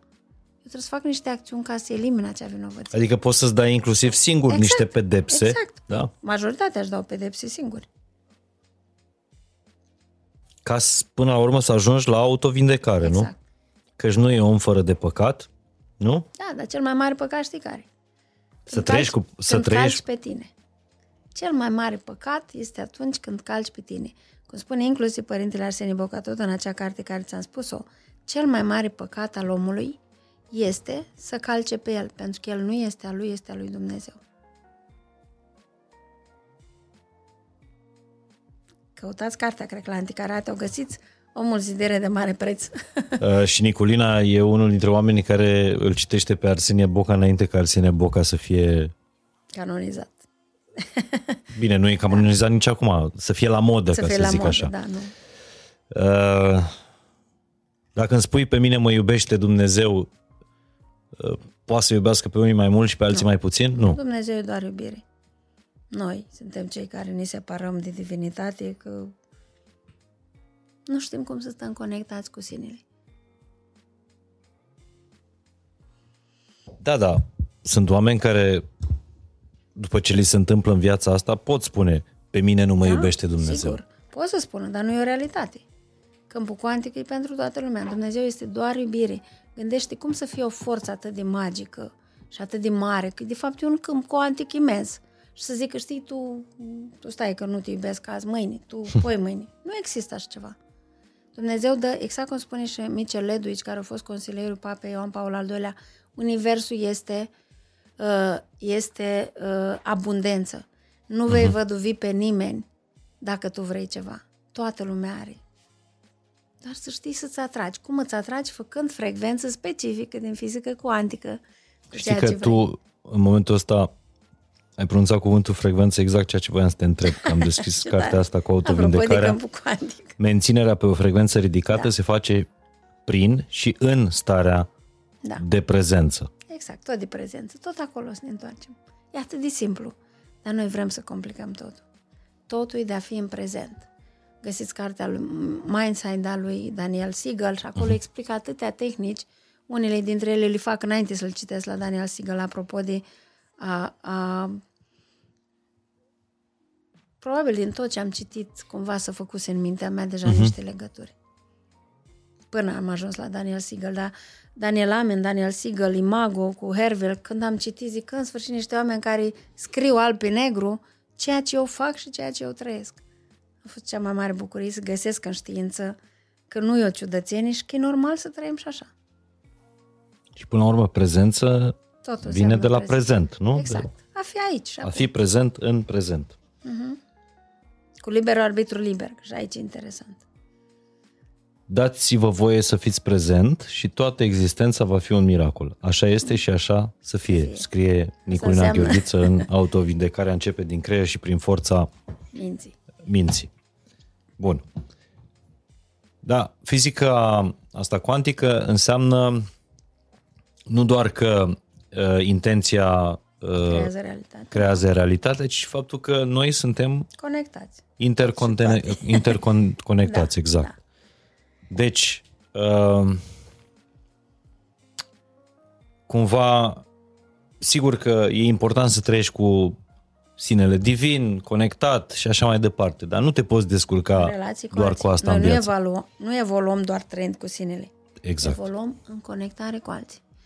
De aceea sunt și, forma, uh, și prezentator de workshop de imago și terapeut imago, unde Herville Hendricks a adus foarte frumos fizica cuantică în terapie psihologică. Da? Uh, Fizica cuantică spune că există informație, energie, materie. Herville Hendricks spune că există conștiință, energie, conectare. Uh-huh. Conectarea înseamnă existență. Asta facem.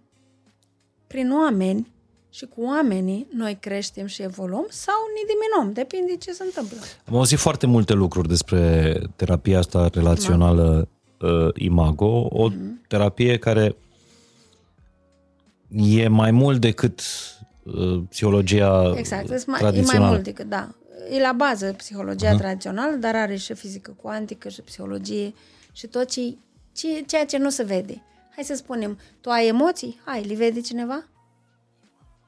Nu, dar le simte. Tu le, da, deci despre asta e vorba aici. Și cum avem în Imago, avem dialogul Imago, este cel mai tare, cea mai tare tehnică. Eu am trei formări în psihoterapie. Așa. Și am ales să fac asta în preponderent, pentru că uh, în dialogul ăsta Imago ne împlinim trei nevoi din copilărie pe care nu le-am avut împlinite. Da? Oglindirea, de exemplu, când vorbești cu celălalt și îl oglindești pe celălalt, îi spui te aud.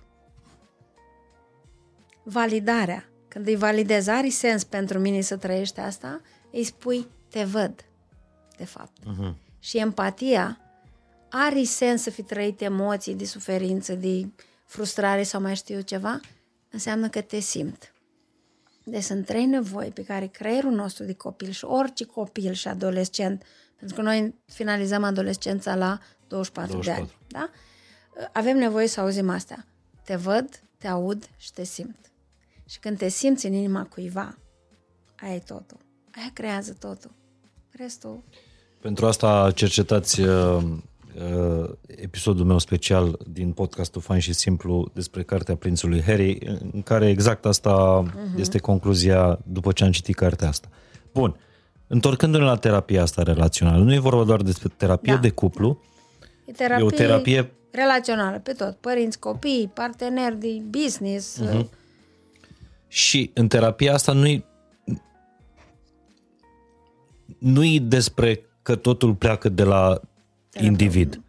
E totul să crea... E totul despre pleacă spațiul dintre cei doi. spațiul dintre ei. Deci fiecare, foarte frumos spunea Herville într-un documentar că noi ne îndrăgostim de părți pierdute de noi. Uh-huh. Da? Ok, partenerul tot timpul are părțile tale pierdute. Când apare îndrăgosteala, endorfinele, zice, aoleu, totul, asta îmi dă tot ce nu mi-a dat mama și tata. ok. Se termină endorfinele astea, se termină într-un an jumate, doi și începe lupta de putere.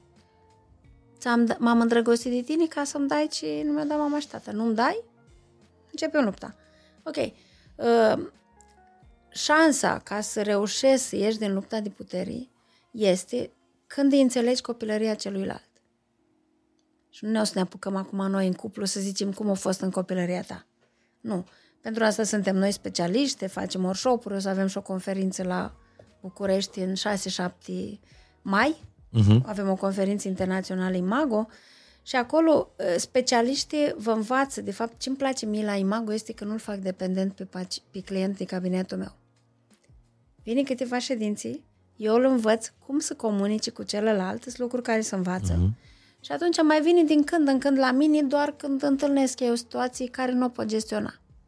Pentru că au materiale, îi dăm astea sunt, cu asta începem. Uh-huh. Și uh, în terapia asta imago, cel mai important ce au descoperit Hervel și Helen, soția lui, este să-i faci aprecieri partenerului. Toți suntem în luna iubirii. Adică un fel de minte mă frumos? Nu. Aprecieri nu înseamnă să-i spui minciuni. Apreciez. Apreciez la tine că astăzi mi-ai dat un SMS. Apreciez la tine că azi ai dus gunoiul. Câți dintre noi facem asta cu parteneri? Ni se pare normal să ducă. Care e problema? Și eu am dus.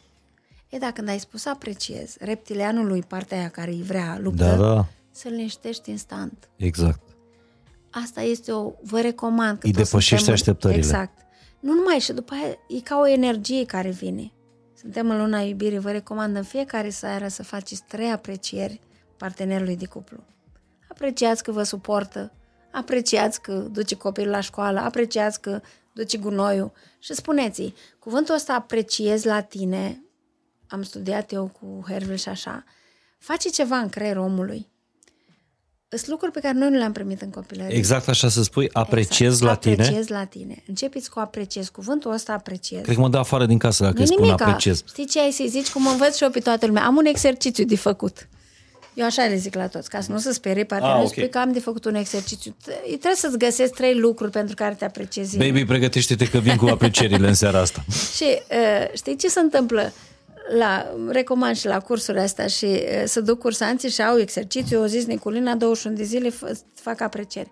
Când trec 21 de zile, ăștia de pe la cursuri cam uită. Celălalt vine și spune, dar nu mai ai de făcut tema? E, E, asta înseamnă că ceva s-a întâmplat. Și ce mai frumos este că și celălalt începe să facă aprecieri. Cu asta ne liniștim reptilianul. Cât e de simplu, Mihai. Le avem la îndemână. Doar trebuie să știm și să începem să acționăm. Deci vă da Niculina, care face parte din, nu? Cum Din se numește? Imago, da. Academia De imago, de România. de Imago, din terapie relațională Imago din, din România, v-a dat temă uh, pentru luna iubirii, că nu întâmplător ne-am întâlnit în luna iubirii, uh-huh. Să faceți uh, partenerului trei Aprecieri. aprecieri. Altele, în fiecare zi altele. Că mai Wow. am și această întrebare. Noroc Cum că e în luna fiecare scurtă. zi altele? Dar nu, că s-ar putea să vă placă și să faceți toată viața. Dacă tot vreți să trăiți în E casă. luna în- scurtă, e februarie, gândiți-vă că putea să vă dea în august. Bun. uh, Deci, despre asta este terapia uh, Da. Despre, a- despre faptul că celălalt să se simtă în siguranță cu tine. Iar noi, terapeuții, îi învățăm pe ei să facă asta acasă. Aha. Da. E adevărat că la, la terapia asta, imago, partenerii, când vin, nu stau Stau față în față. unul ei, lângă altul, față în față cu ei stau față în terapeutul. față și eu stau în lateral. Eu sunt facilitator și cumva îi susțin să-și echilibreze energia dintre ei doi. A, ce frumos. E greu să stai față în față cu partenerul, mai îți dai ales în seama, mai momentul ales în care ochii în mergi ochi, la stai că terapeut. avem și poziții, genunchi la genunchi, inimă la inimă, ochi în ochi. Îți dai seama că trebuie să-i spui ochi în ochi. Wow, trebuie că să-l te suporți. enervează astăzi, că te-o enerva nu știu când. Da, pentru că sunt lucruri pe care noi nu le-am învățat. Nimeni în copilărie nu le-a învățat. Exact. Dar cei care aplică dialogul imago, deci am un cuplu care după 20 de ani de luptă de putere, toată lumea întreabă, vă, dar voi ce faceți? Totul o mers pe imago, comunică, au ceva de spus, nu mai țipă la celălalt cum făcea până atunci. Când ești disponibil în seara asta să facem un dialog, am ceva să spun. Deci îi cer și disponibilitatea, uh-huh. că nu e un obiect să vorbești cu el când ai tu chef. Ești disponibil să vorbim de seară 10 minute? că Vreau să spun ceva? Da, pentru că relațiile, noi nu dăm atenție, ele sunt niște chestii sacre. Noi, nu dăm, noi fără relații n-am trăit. Uh-huh. Cum toți cercetătorii au, ați găsit, ați văzut și voi probabil că știți, nu mai știu cum am acum un... Uh, viață longevivă înseamnă relații armonioase. Dialogul imago este o metodă pentru relații armonioase. Și cu copiii, să vedeți orice avem cu copiii, facem un dialog. Eu am o fetiță de 8 ani și spun, văd că ești cam tensionată, vrei să facem un dialog? Da, chiar vreau să spun ceva. Ok, spune Nu mi-a plăcut că nu știu ce. Uh-huh. Și eu îi oglindesc. Mi-ai spus că nu ți-a plăcut aia. Și atunci audi și înțelege că eu am auzit ce a spus. Nu-i doar mi-a spus și mi-a trecut pe lângă ureche.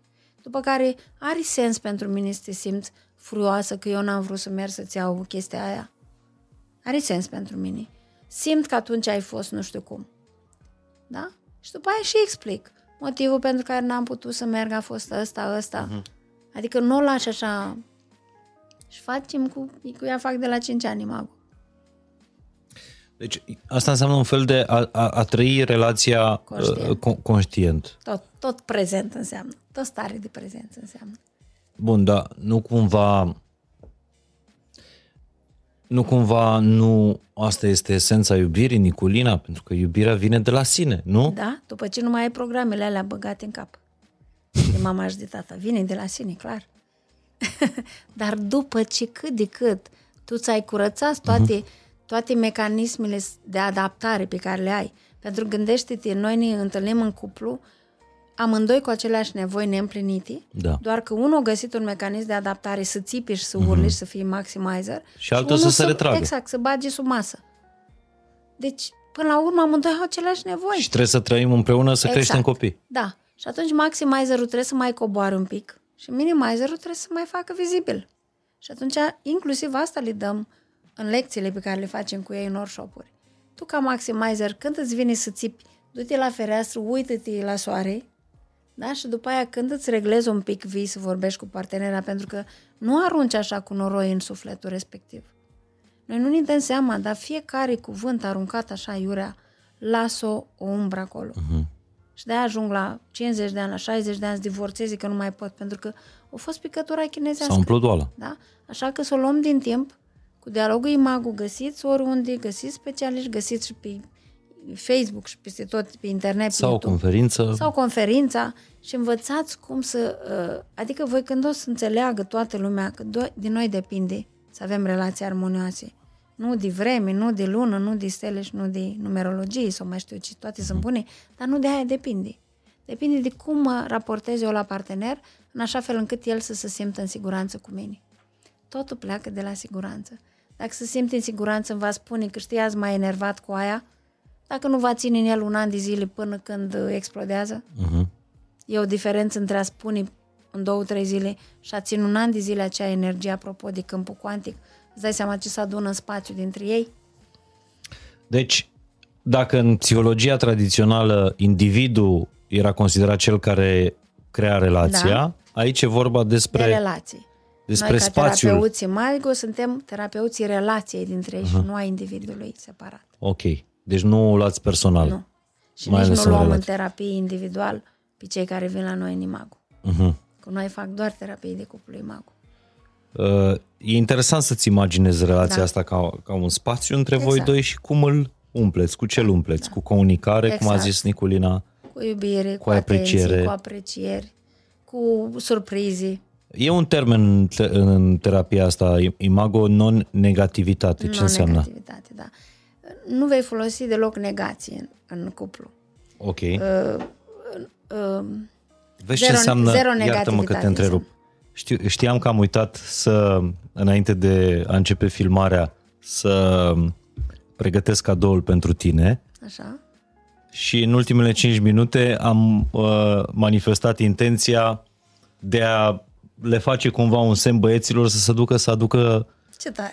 din alt birou cadou. Și uite că fără să mă uit la ei, Ai văzut? A sosit Câmpul uh, cuantic. cadou. Ți-l dau acum Ia să vedem.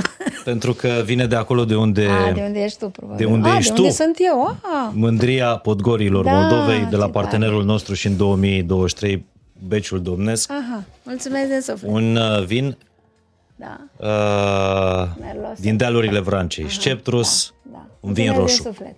Pentru că nu poți să-i dai unei moldovence. Da, mai sunt moldovean care nu bea vin, dar e bun. Nu bei vin? Nu-mi creează aciditate și eu dacă beau. După aia nu mai pot crea, nu mai pot lucra. Serios? Da. N-am avut antrenamentul ăsta, dar lasă-l acolo că îl vedem noi cu cine Dă-te rog servesc. frumos cuiva, Cu, cu cuiva mătrii drag, mei. că e Lasă că, păcat de vine el. cineva gust, îți dai seama. Sceptrus roșu este, eu îl recomand, că nu degeaba uh, Da. ți l-am dat acum când, uh, când a venit. Când a venit. Când cadou. vorbeam despre relații. Mie mi se pare Da, așa vinul este. foarte bun pentru Așa băut este. în doi, la o În doi, terapie da. imago. Exact, așa este și noi recomandăm seara să celebreze ziua pe care au trăit Da. împreună cu un păhărel de vin roșu. Nu întâmplător roșu. Da? Și mie îmi place șampania roșie cel mai mult, dar șampania roșie de Cricova, aia de la mama ei din Cricova. Am înțeles. Da? Dar beau rar. Când am conceput-o pe fiic mea, de exemplu, Și eu, să știi. am băut uh, la din asta, așa când trebuie să lași mintea relaxată. Dar mai rar. la mine se întâmplă mai rar pentru că am Bun. de creat și de lucrat altele. Hai să ne întoarcem la relații, pentru că știi ce mi se pare, cum, cum spunea uh, Menis într-unul dintre episoadele trecute, fain și simplu, ăsta e nou cancer uh-huh. al, Da, uh, al lumii. Da. Uh, chiar recent, niște prieteni buni Da. care au făcut nu terapie, supraterapie, mama terapiei, uh-huh. de cuplu, individual, niște oameni foarte evoluați și uh, intelectual și, și spiritual, după un an și ceva, doi ani de, de, de terapie, umblat. s-au despărțit. S-a despărțit, da. Spune Herville Hendrix uh, că în momentul în care nu reușesc să se conecteze, înseamnă că nu aveau toate elementele necesare pentru evoluția lor. Mhm.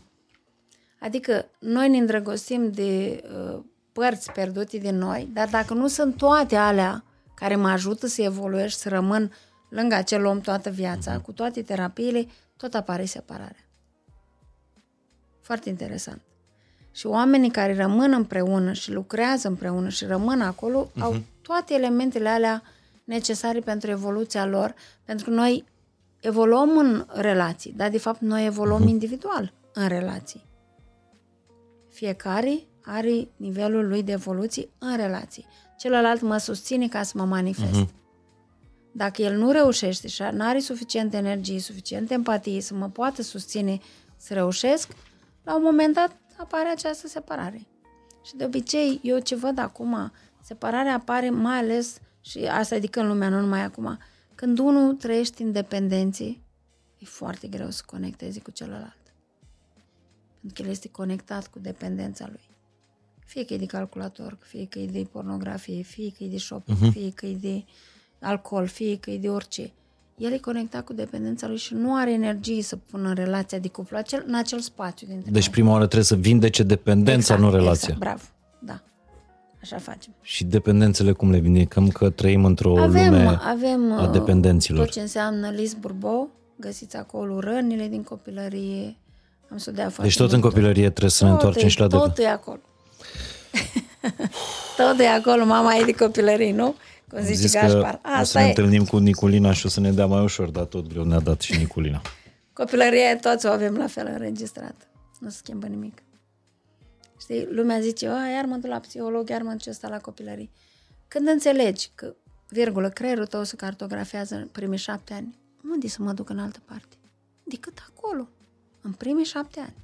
Că se reiterează și să se repetă aia până te trezești. Zici, a, de acolo. Da, știi cumva s-a ajuns și la o supra-saturație de asta, Cred, că sunt, da. sunt oameni, de exemplu, care mai prind așa din zbor bucăți, din, Mhm. bucăți, da. din podcasturi pe Instagram, pe TikTok, nu să omoară ei să, să uite la două Mhm. ore de, de podcast și zic, haide mă, mai lăsați-mă cu rănile copilăriei, că uh, Știi când ce am crescut eu în curtea blocului, Exact, nimeni nu vorbea numai- despre asta și eram cu toții fericiți. Știi care e uh, răspunsul pentru oamenii ăștia? Încă n-au suferit destul. Încă n-au plătit. Încă n-au suferit destul uh-huh. emoțional ca să facă o schimbare. Cum spune, cum o cheamă Stefanie, 90% când te doare, vei lua atitudine și vei face ceva. Altfel stai acolo. Exact ca cei care nu vor să vindece. Nu e adevărat, eu vreau. Sunteți sigură că vreți? Deci dacă vă vindecați, nu vă mai vizitează băiatul, nu vă mai sună în ora în fiecare zi, nu mai nu știu ce. Aoleu, să știți că aveți dreptate. Păi vedeți, doamnă, mai sunteți de fapt dependentă de afecțiunea copiilor și stați bolnavă, că sigur așa va veni, că așa e credința, nu? Când noi eram mici, când se uitau părinții noștri la noi? Când eram bolnavi. De cele mai multe ori. Dar vorbind așa la suprafață, superficial, hai, Da, hai să definim cumva uh, ce răni din copilărie provoacă cinci dependențele. Răni. A, uh, avem Și cinci care? răni. Așa. Uh, rana de respingere, Mhm. uh-huh. care o ai cu părintele de același sex, se formează între 0 și 1 an. Adică copiii care în primul an au mers la bunici, la creșe, la dintre astea, au rana de respingere activă. Uh-huh. Rana de abandon, care se formează între, între 1 și 3 ani, cu părintele de sex opus, Uh-huh. Aia se formează de obicei când e cu grădinița. Pe la trei ani știi că ne duc la grădiniță. Da, da. Și nouă nu prea ne convine să plecăm de acasă. Și atunci ne simțim abandonați. Aia o avem cu noi. Între 3 și 5 ani se formează rana de trădare, între 5 și 7 ani rana de, de nedreptate. Trădare cu părintele tot de sex opus, nedreptate cu părintele de același sex. Adică ce înseamnă trădare? Adică... Te simți trădat de tatăl tău, că apare complexul lui Oedip cu Electra, Ah, în ok. momentul ăla, da? Între 3 și 5 ani. Și între 5 și e, 7 ani e rana de nedreptate cu părintele de același sex. Te-ai simțit nedreptățit. Dacă ești băiat, te-ai simțit nedreptățit în relații cu tata, că te-o certa pe tine și pe frate tu nu, de exemplu. De ce nu și pe el? Sau tot felul dintre astea. Și mai este o rană, rana de umilință, care aia în general te duce la dependențele astea în care tu nu mai ești conștient, gen alcool, droguri, chestii de genul ăsta. E rana de umilință care se formează cu părintele cu care ai stat cel mai mult. Dacă ai stat mai mult cu, ma- cu mama, de obicei aia se formează cu mama. Ce înseamnă rana de umilință? Te vei simți rușinat. Vei face acțiuni prin care tu să trăiești rușinea. Pentru că asta e trecut acolo la tine. Da, dă-mi un exemplu, din exemplu. copilărie. Ce, cum rană de ești un- umilit în copilărie? Umilit. De... De exemplu, te-ai murdărit și te-au făcut... Ai vărsat ceva pe tine, pe rochii, da? Ah, la ok. ziua cuiva. Mhm. Și te-au făcut să s-a uitat la tine odată, mama vorba la Onițe, ai înghețat. Da? Te-ai simțit, hai să intru în pământ, auleu, ce fac? Mhm. Vei atrage în realitatea ta, pentru că impactul a fost atât de mare, te-ai simțit atât de rușinată, încât tot timpul vei da pe tine. Eu am la curzant și le spun, care aveți rana de umilință, când mânca ceva de undeva, ceva trebuie să pice și pe haină. Și așa se recunosc ca o rana de umilință. Pentru că tu din, inconș- din subconștient scoți asta. Aparent n-are nicio legătură. Dar de ce alții nu dau pe ei? Când ai dat pe tine, ai, ai activat rana de umilință. Bun, și dacă ar fi să facem Lucrăm. așa niște săgeți, rana de uh, Așa. abandon duce Da. la dependențele Așa, de... e exact, îți spun și asta. Am făcut și o emisiune cu asta, cu dependențele din spatele rănilor, la Brașov în 2017, dar vă spun acum. Rana de respingere, vei fi fugar toată viața și vei căuta să fii singur. Și asta înseamnă că îți vei alege dependenți între astea care oamenii nu vor stea cu tine. Gen de alcool, nu? Stă cineva cu tine uh-huh. când ești beat prin șanțuri? Nu, tot singur. Uh, Gen uh, uh, furia pe care a avut-o vis-a-vis de mama și n-a exprimat-o, în spatele furiei se află țigara.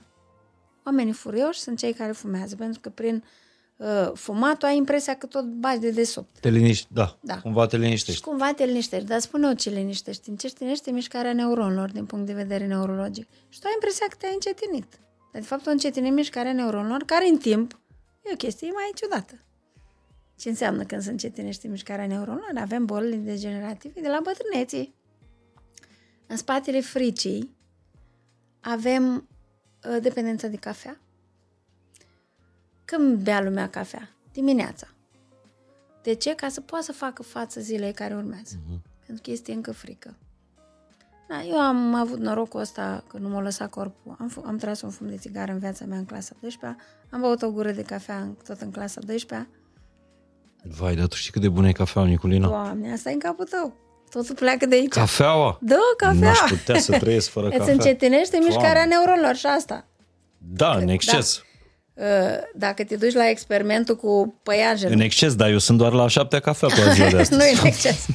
Uh, experimentul cu păianjenul. Uh-huh. Ai citit, nu? Ăla. Nu, nu, nu știi știu. experimentul cu păianjenul. Au făcut niște psihologi un experiment cu păianjenul. Așa? Și cele mai puternice droguri sunt cele de pe piață. Cafeaua și Xanax. Deci, uh, păianjenul... Și zahărul. Păi, na, cafea îți pui și zahăr Da. și toate astea. Păianjenul nu a mai știut să-și pună, să-și facă pânza după ce i s-o injecta cafea. Deci asta e o chestie ancestrală, să nu mai știi să faci pânza. La altele au știut să facă pânza. Bun, uh, dependența de droguri. Dependența de droguri este starea de uh, cel care se droghează când a fost mic, a făcut ceva rău cuiva. Cum să explic asta? Am întâlnit foarte multe cazuri. De exemplu, și-a abuzat sora sau uh, i-a dat în cap cuiva sau a furat de nu știu undeva. Asta vine ce- din vinovăție? Da, da. Drog. Și nu se poate suporta și atunci se duce pe latura aceasta. Ai făcut ceva rău cuiva, ceva care l-a marcat pe viață. Și tu știi asta, dar numai tu știi. Dependența de al- jocuri de noroc? De jocuri de noroc e singurătatea pe care ai trăit-o în copilărie. Wow. Da, și atunci ți-e ușor să te duci în lumea virtuală și De trăiești. pornografie? de pornografie, stai că găsisem și asta. Nu prea am studiat asta. Sau de sex? Sau de sex. E, de obicei sunt fie traumii, abuzuri sexuale și atunci Mhm. uh-huh. te duci în zona asta. Adică vrei să stai Da. în traumă, da, de fapt. Da, da, de fapt, da. Asta înseamnă da, dependență. Asta înseamnă dependență, da. Deci tu ai impresia că te ajută, dar nu te ajută. Ți-e dor de traumă. Ți-e dor de traumă, Incredibil. da. Să știi, omul are cea mai mare dependență, e dependența de suferință. Au descoperit Așa asta este. psihologii. Deci, Pentru clar. că e mai ușor să stai în Exact, suferință decât pentru să ieși că din e ea. ceva ce ai cunoscut. Ceva fără suferință, e exact cum ai spus, e necunoscut. Ce fac eu acum? Dependența de alcool este iubire neîmpărtășită. Adică aveai nevoie de iubire când nu. erai mic, nu? Ori ai avut, nu, nu, că e legat de cuplu. A, de Iubire cuplu. neîmpărtășită legată în cuplu. Fie te-ai căsătorit cu cineva pe care nu iubești, dar tu te înjești după altcineva și atunci bagi alcool ca să uiți în ce relație ești. Fie te-ai căsătorit pe cineva care iubești, dar după ce a făcut copilul, că de obicei în uh, cercetările mele am văzut după primul copil, bărbații, mulți bărbați o iau spre partea aceasta de băieți, de alcool, de așa, că femeia nu mai are timp pentru el. Îi dă prea mult cu- timp copilului și el nu mai împarte acea iubire, acea intimitate. Pentru că noi, de fapt, căutăm în intimitate acea îmbrățișare. Știți ce căutăm noi în intimitate? Prima îmbrățișare pe care am primit-o de la mama. Fantastic! Ascultați tot podcastul cu Ascultați despre prințul fix Harry Asta. sau Exact. citiți cartea, că acolo Da. este Ce tare! N-am citit-o, dar uite, vezi cum... teoria îmbrățișării Vorbim, în 455 Da. de pagini. De Ia fapt, a uzi. neîmbrățișării. Neîmbrățișării, da. Așa, asta e dependența de alcool, Mhm. uh-huh. iubire neîmpărtășită, am zis cafea. Shopping înseamnă, uh, dependența de shopping apare când tu nu ai, nu ai resurse interioare să te bucuri și ai impresia că ceva material te încarci. Cât te bucuri? Două minute. După aia vrei altceva. Dependența de muncă? Dependența de muncă, asta e... E eu groasă. personal am avut-o. Am scăpat cu un ulei de la esențial. Uite, de asta ți Așa ți-am dat simplu? eu. Da. Mi-am pus sub limbă din două în două ore, șase luni și am scăpat de dependența de muncă. Doamne, ce bine este. Să nu mai muncești. Ba da, muncesc, dar altfel. Mihai, altfel. Eu munceam, dar era tot timpul în stres. Trebuie să fiu acolo, trebuie să fac... a- E așa o relaxare, pentru că schimbă chimia creierului. Eu fiind Dependența inginer. de muncă nu înseamnă neapărat, adică să scapi de dependența de muncă nu înseamnă neapărat să nu mai muncești. Să Exact, muncești la să fel de muncești. mult, dar în momentele de Dar, pauză exact. să nu te mai gândești Să la fii în muncă pauză, și să să fii te în simți prezent, inutil. Exact, exact. Bravo, asta e. Eu personal am văzut la mama mea cu munci continuu, ăsta e programul pe care l-am avut. Și uh, dependența de muncă este și o fugă de relații. Cum, Noi vrem de relații, dar de fapt ni greu în relații. Și dacă tot ni greu, eu muncesc, am de dimineață până seara, Mhm. mm. te văd seara 5 minute, nu? Sunt în relații, cum? Mhm. Dar n-ai nicio treabă cu relația, de fapt fugi, pentru că în relații e greu. De ce? Am văzut în copilărie cât de greu a fost în relații. Și e aceeași frică, eu știu dacă mă descurc, decât să mă cer să fac cum făceau ai mei, mai bine mă duc să muncesc. Da? Poți să spun o întrebare personală, Niculina? Da, spune. Tu ce dependență ai? Dependența de citit, îi zic eu. Asta de la ce vine? M-am tot gândit de la ce vine, să-ți spun sincer, și am ajuns la concluzia că eu sunt foarte curioasă și vreau să fiu sigur, poate să fie tot ceva legat de perfecționism, adică aici cred că am ceva de lucru. Mă mai străduiesc eu cu rozmarin sub limbă, dar încă n-am răscăpat de el. Tot uleiuri mm-hmm. din astea care mă ajută. Um, să fie totul perfect, adică să nu cumva, să mă întrebi cineva odată ceva și eu să nu știu. Mhm. Asta e un de fel de acolo. sindrom al impostorului. Nu, nu vreau să ajung vreodată să mă întrebe uh-huh. cineva ceva și eu să nu știu. Adică să știu rațional. de am și citit atâtea. Eram și curioasă, asta e calitatea mea numărul unu. Vreau să văd de ce zboară așa fluturile alea și nu altfel. Am fost curioasă de mică și am avut noroc că am trăit la țară și puteam să îmi satisfac uh-huh. curiozitățile peste tot prin copaci pe oriunde vroiam. și uh, vreau să fiu impecabilă. Cred că asta e faptul că bă, dacă vorbesc despre ceva, trebuie să știu despre la mai bine. Dacă nu, eu și cu oamenii spun, știți, nu știu despre asta, mă informez. Dacă aflu, vă spun. Cred că de aici vine, din uh, a fi perfecționist, de a fi cât mai, cât mai exact. Nu înseamnă că mi iese tot timpul, stai liniștit. Doar că m-am, am făcut atâta dezvoltare personală, fac de 20 de ani, din 2002, uh-huh. așa că uh, încât am învățat să recunosc că da, sunt vulnerabil, asta nu știu, mă voi informa. Da? Și apoi Nu am e nicio găsit greșeală să spui asta. Exact. Apoi am găsit-o pe Brené Brown, care m-a ajutat în, foarte mult în tot ce scrie cu asta. Că poți să fii vulnerabil și să fii frumos, că poți să fii vulnerabil și să fii deștept. Nu, există, nu e o lipsă asta. Nicolina, acum, pentru că Revenim. am, că am sosit timpul să închidem uh, cercul ăsta, Așa. al câmpului ăsta dintre, dintre noi. Am început cu fizica cuantică și am terminat cu, cu relațiile. Uh, cum s- se potrivesc uh, psihologia relației de cuplu și fizica cuantică? Păi se potrivesc foarte Da. bine. Una între pătrunsă cu cealaltă. Fizica cuantică spune că toți suntem interconectați. Imago spune că toți suntem interconectați.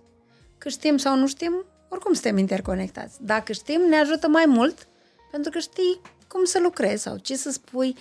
Uh, Știi cum? Eu aveam mulți oameni în cabinet care na, mai aveau ieșiri extraconjugale și așa mai departe. Și spunea, nevastă mea nu știi. Știi tot. Cum să știi? N-are cum să-și dea seama. Știi de ce? Pentru că tu aici ai un câmp.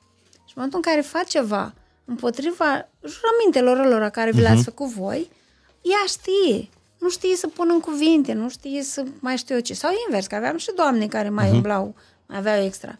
El știe, n-are cum să spună în cuvinte. Dar sigur din, din comportamente și din toate alea să s- apare separarea.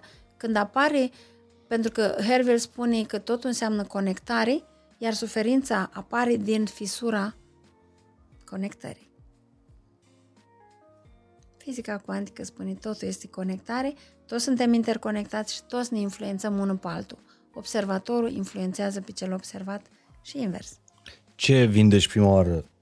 Conectarea ta cu, cu, tine, sinele divin da. sau conectarea cu partenerul? Conectarea ta cu tine și după aia cu partenerul.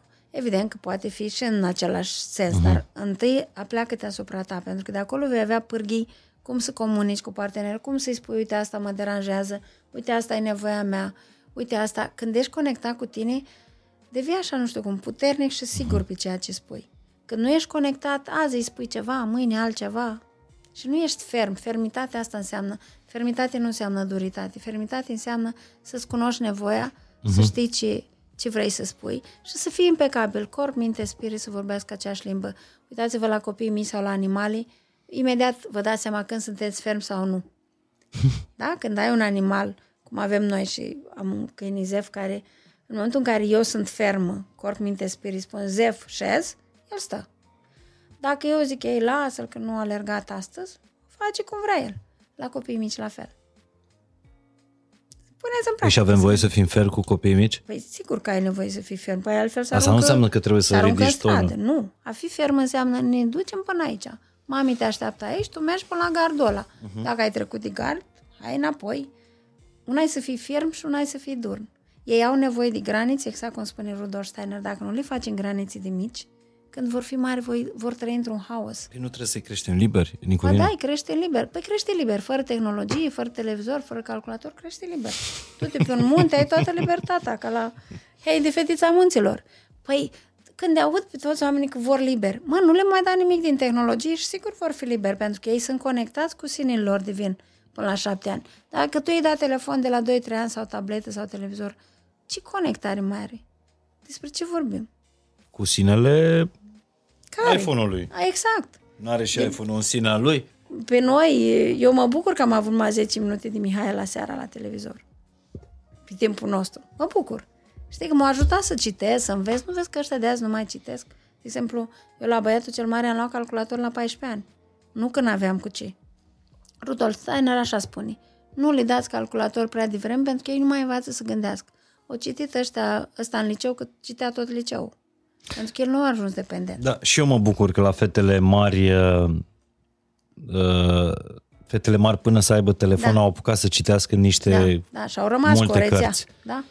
Uh, dar pe de altă parte, uh, cred că e și o capcană în, în care cădem pe vremea noastră. Nu, Era mai eu n-am zis bine că trebuie sau să le nu, nu scoatem era mai bine. tehnologia. N-are, n-are cum, n-avem cum să le scoatem.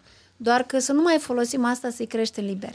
Nu, În sensul ăsta. Îi creștem liber dacă n-am mai avea nicio influență exterioară. pentru că ne este mai ușor așa, Niculina. E mai Ce? ușor să îi creștem cu telefonul decât să-i creștem fără telefon. Da. E foarte greu să... Zic și eu, nu avem cum să-i creștem fără telefon. E necesar să-i creștem fără tele- cu telefon și cu toată tehnologia, pentru că altfel nu o să le fie ușor uh-huh. și lor. În schimb, uh, nu mai spunem că îi creștem liber. Le punem noi niște granițe sănătoase cât putem de acasă. Eu le zis, după 18 ani, după 21 de ani, face ce vreți. Eu mă simt bine că am făcut ce-o trebuit și ce a fost necesar pentru evoluția lor. Uite că împlinim două ore de când, ore? De când, de când vorbim, vorbim și uh, dacă, am deschis cutia Pandorei. Dacă ar fi să mă întrebi... Cu ce ai rămas? Nu. Așa. Cum mă simt Cum după uh, dialogul ăsta? Mai țineți minte că la meni s-am zis că mă simt în pace și liniște? Știți cum mă simt după dialogul cu Niculina? În bucurie. Bravo. Bucurie este cuvântul. Chiar Asta e cuvântul, da. Mă bucur cu fiecare și... celula mea. Știi, motoul meu de pe, din lucrări și cărți este bucuria este măsura reală a sănătății radiante. Vezi? Ai văzut? Deci, practic, okay. asta a fost intenția mea. Intenția, intenția ta, pardon. Intenția mea de când fac lucrurile astea. Uh, ți-am Așa. dat o foaie de... un simbol legat de Scoate o foaie de hârtie pe principiul ăsta. Nu știu dacă deschide vreo rană sau nu, sau vreo traumă da, din nu? copilărie. Uh, și pixul meu, ca să desenezi, am văzut uh, Fac tot la tine simboluri, pe Facebook. da desenezi, faci tot felul de hărți, de crenguțe, da. de afirmații. Uh-huh. Vreau să lași un desen pentru fain și simplu, să-l ținem aici în, uh, în studio. Și cât desenează Niculina, vă mulțumesc vouă că ați avut răbdare să, să ascultați uh, această întâlnire care pentru mine e foarte, foarte valoroasă. Sper ca bucuria asta mea să se simtă, să se simtă și în sinea voastră. Uh, vă invit să o căutați pe Niculina peste tot pe unde puteți să o găsiți, să aveți, uh, să vă găsiți timp să îi citiți cărțile, pe care înțeleg că le-a scris pe toate într-un singur an, nu? Da, în 2012 am scris și în 2013 o parte, da. Deci am scris în 2 ani 10 cărți. 10 cărți. Dar după 20 de ani de Împărțite studii. în trei... Uh, în trei trilogii. Trei trilogii. Și a patra a început, e trilogia familiei, uh-huh. unde am scris doar o carte și mai am încă două început. Așa, cu ce, cu ce ei uh, îmbia pe ascultătorii fain și simplu să înceapă dintre cărțile tale? Uh, cu regăsirea puterii interioare, pentru că da? acolo explic uh, poziția de salvator, de vinovății, de aia, de aia și cam cum să iese de acolo, că după ce reușești, ai forță să mergi mai departe. Dar nu trebuie să fii în viața asta nici salvator, nici uh, nu. victimă. Nu. Trebuie să fii? Trebuie să fii în prezent. Pentru că dacă ești salvator, te opui sistemului, universului. Uh-huh. Dacă ești victimă, stai stagnat și nu mergi înainte. Uh-huh. Dar trebuie să și semnezi, Nicolina, și să scrii pentru fain și simplu. A, am înțeles. Anul Dominii, ceva. Da. Bun. Uh, dacă a fost foarte multă informație, nu e nicio greșeală, așa cum eu o să reiau episodul ăsta cu, uh, cu notițe, notițe, puteți să o faceți și voi oricând. Știți că mă bucură absolut orice comentariu din, uh, din partea voastră și nu vorbesc despre validare aici, dar dacă în comentarii ați scrie trei aprecieri la adresa partenerului, uh, partenerului meu de discuție de astăzi, ar fi, ar fi minunat. Vă mulțumesc tare mult că împrășteați uh, tot ceea ce vorbim aici la, la Fain și Simplu, că vă asumați și dați mai, uh, mai departe. Ăsta este desenul, nu? Sau cum îl da. numești tu? Bucurie, iubire, conectare l-am numit, simbol îl numesc. Da? Așa. Da? Pentru Fain și Simplu în ziua când va fi difuzată emisiunea. Frumos! Îți mulțumesc mult de tot! Cu drag! Mulțumesc și eu și mulțumesc că faci o treabă așa minunată să inspiri pe alții prin ceea ce uh-huh. pornești tu. Cum zicea, uh, și cred că ție și ție drag, Don Miguel Ruiz, da, nu? Da, căutăm, da. căutăm, dar tot în noi. Tot în noi soluția. Găsim totul. Mulțumim fain și simplu. Zi minunată.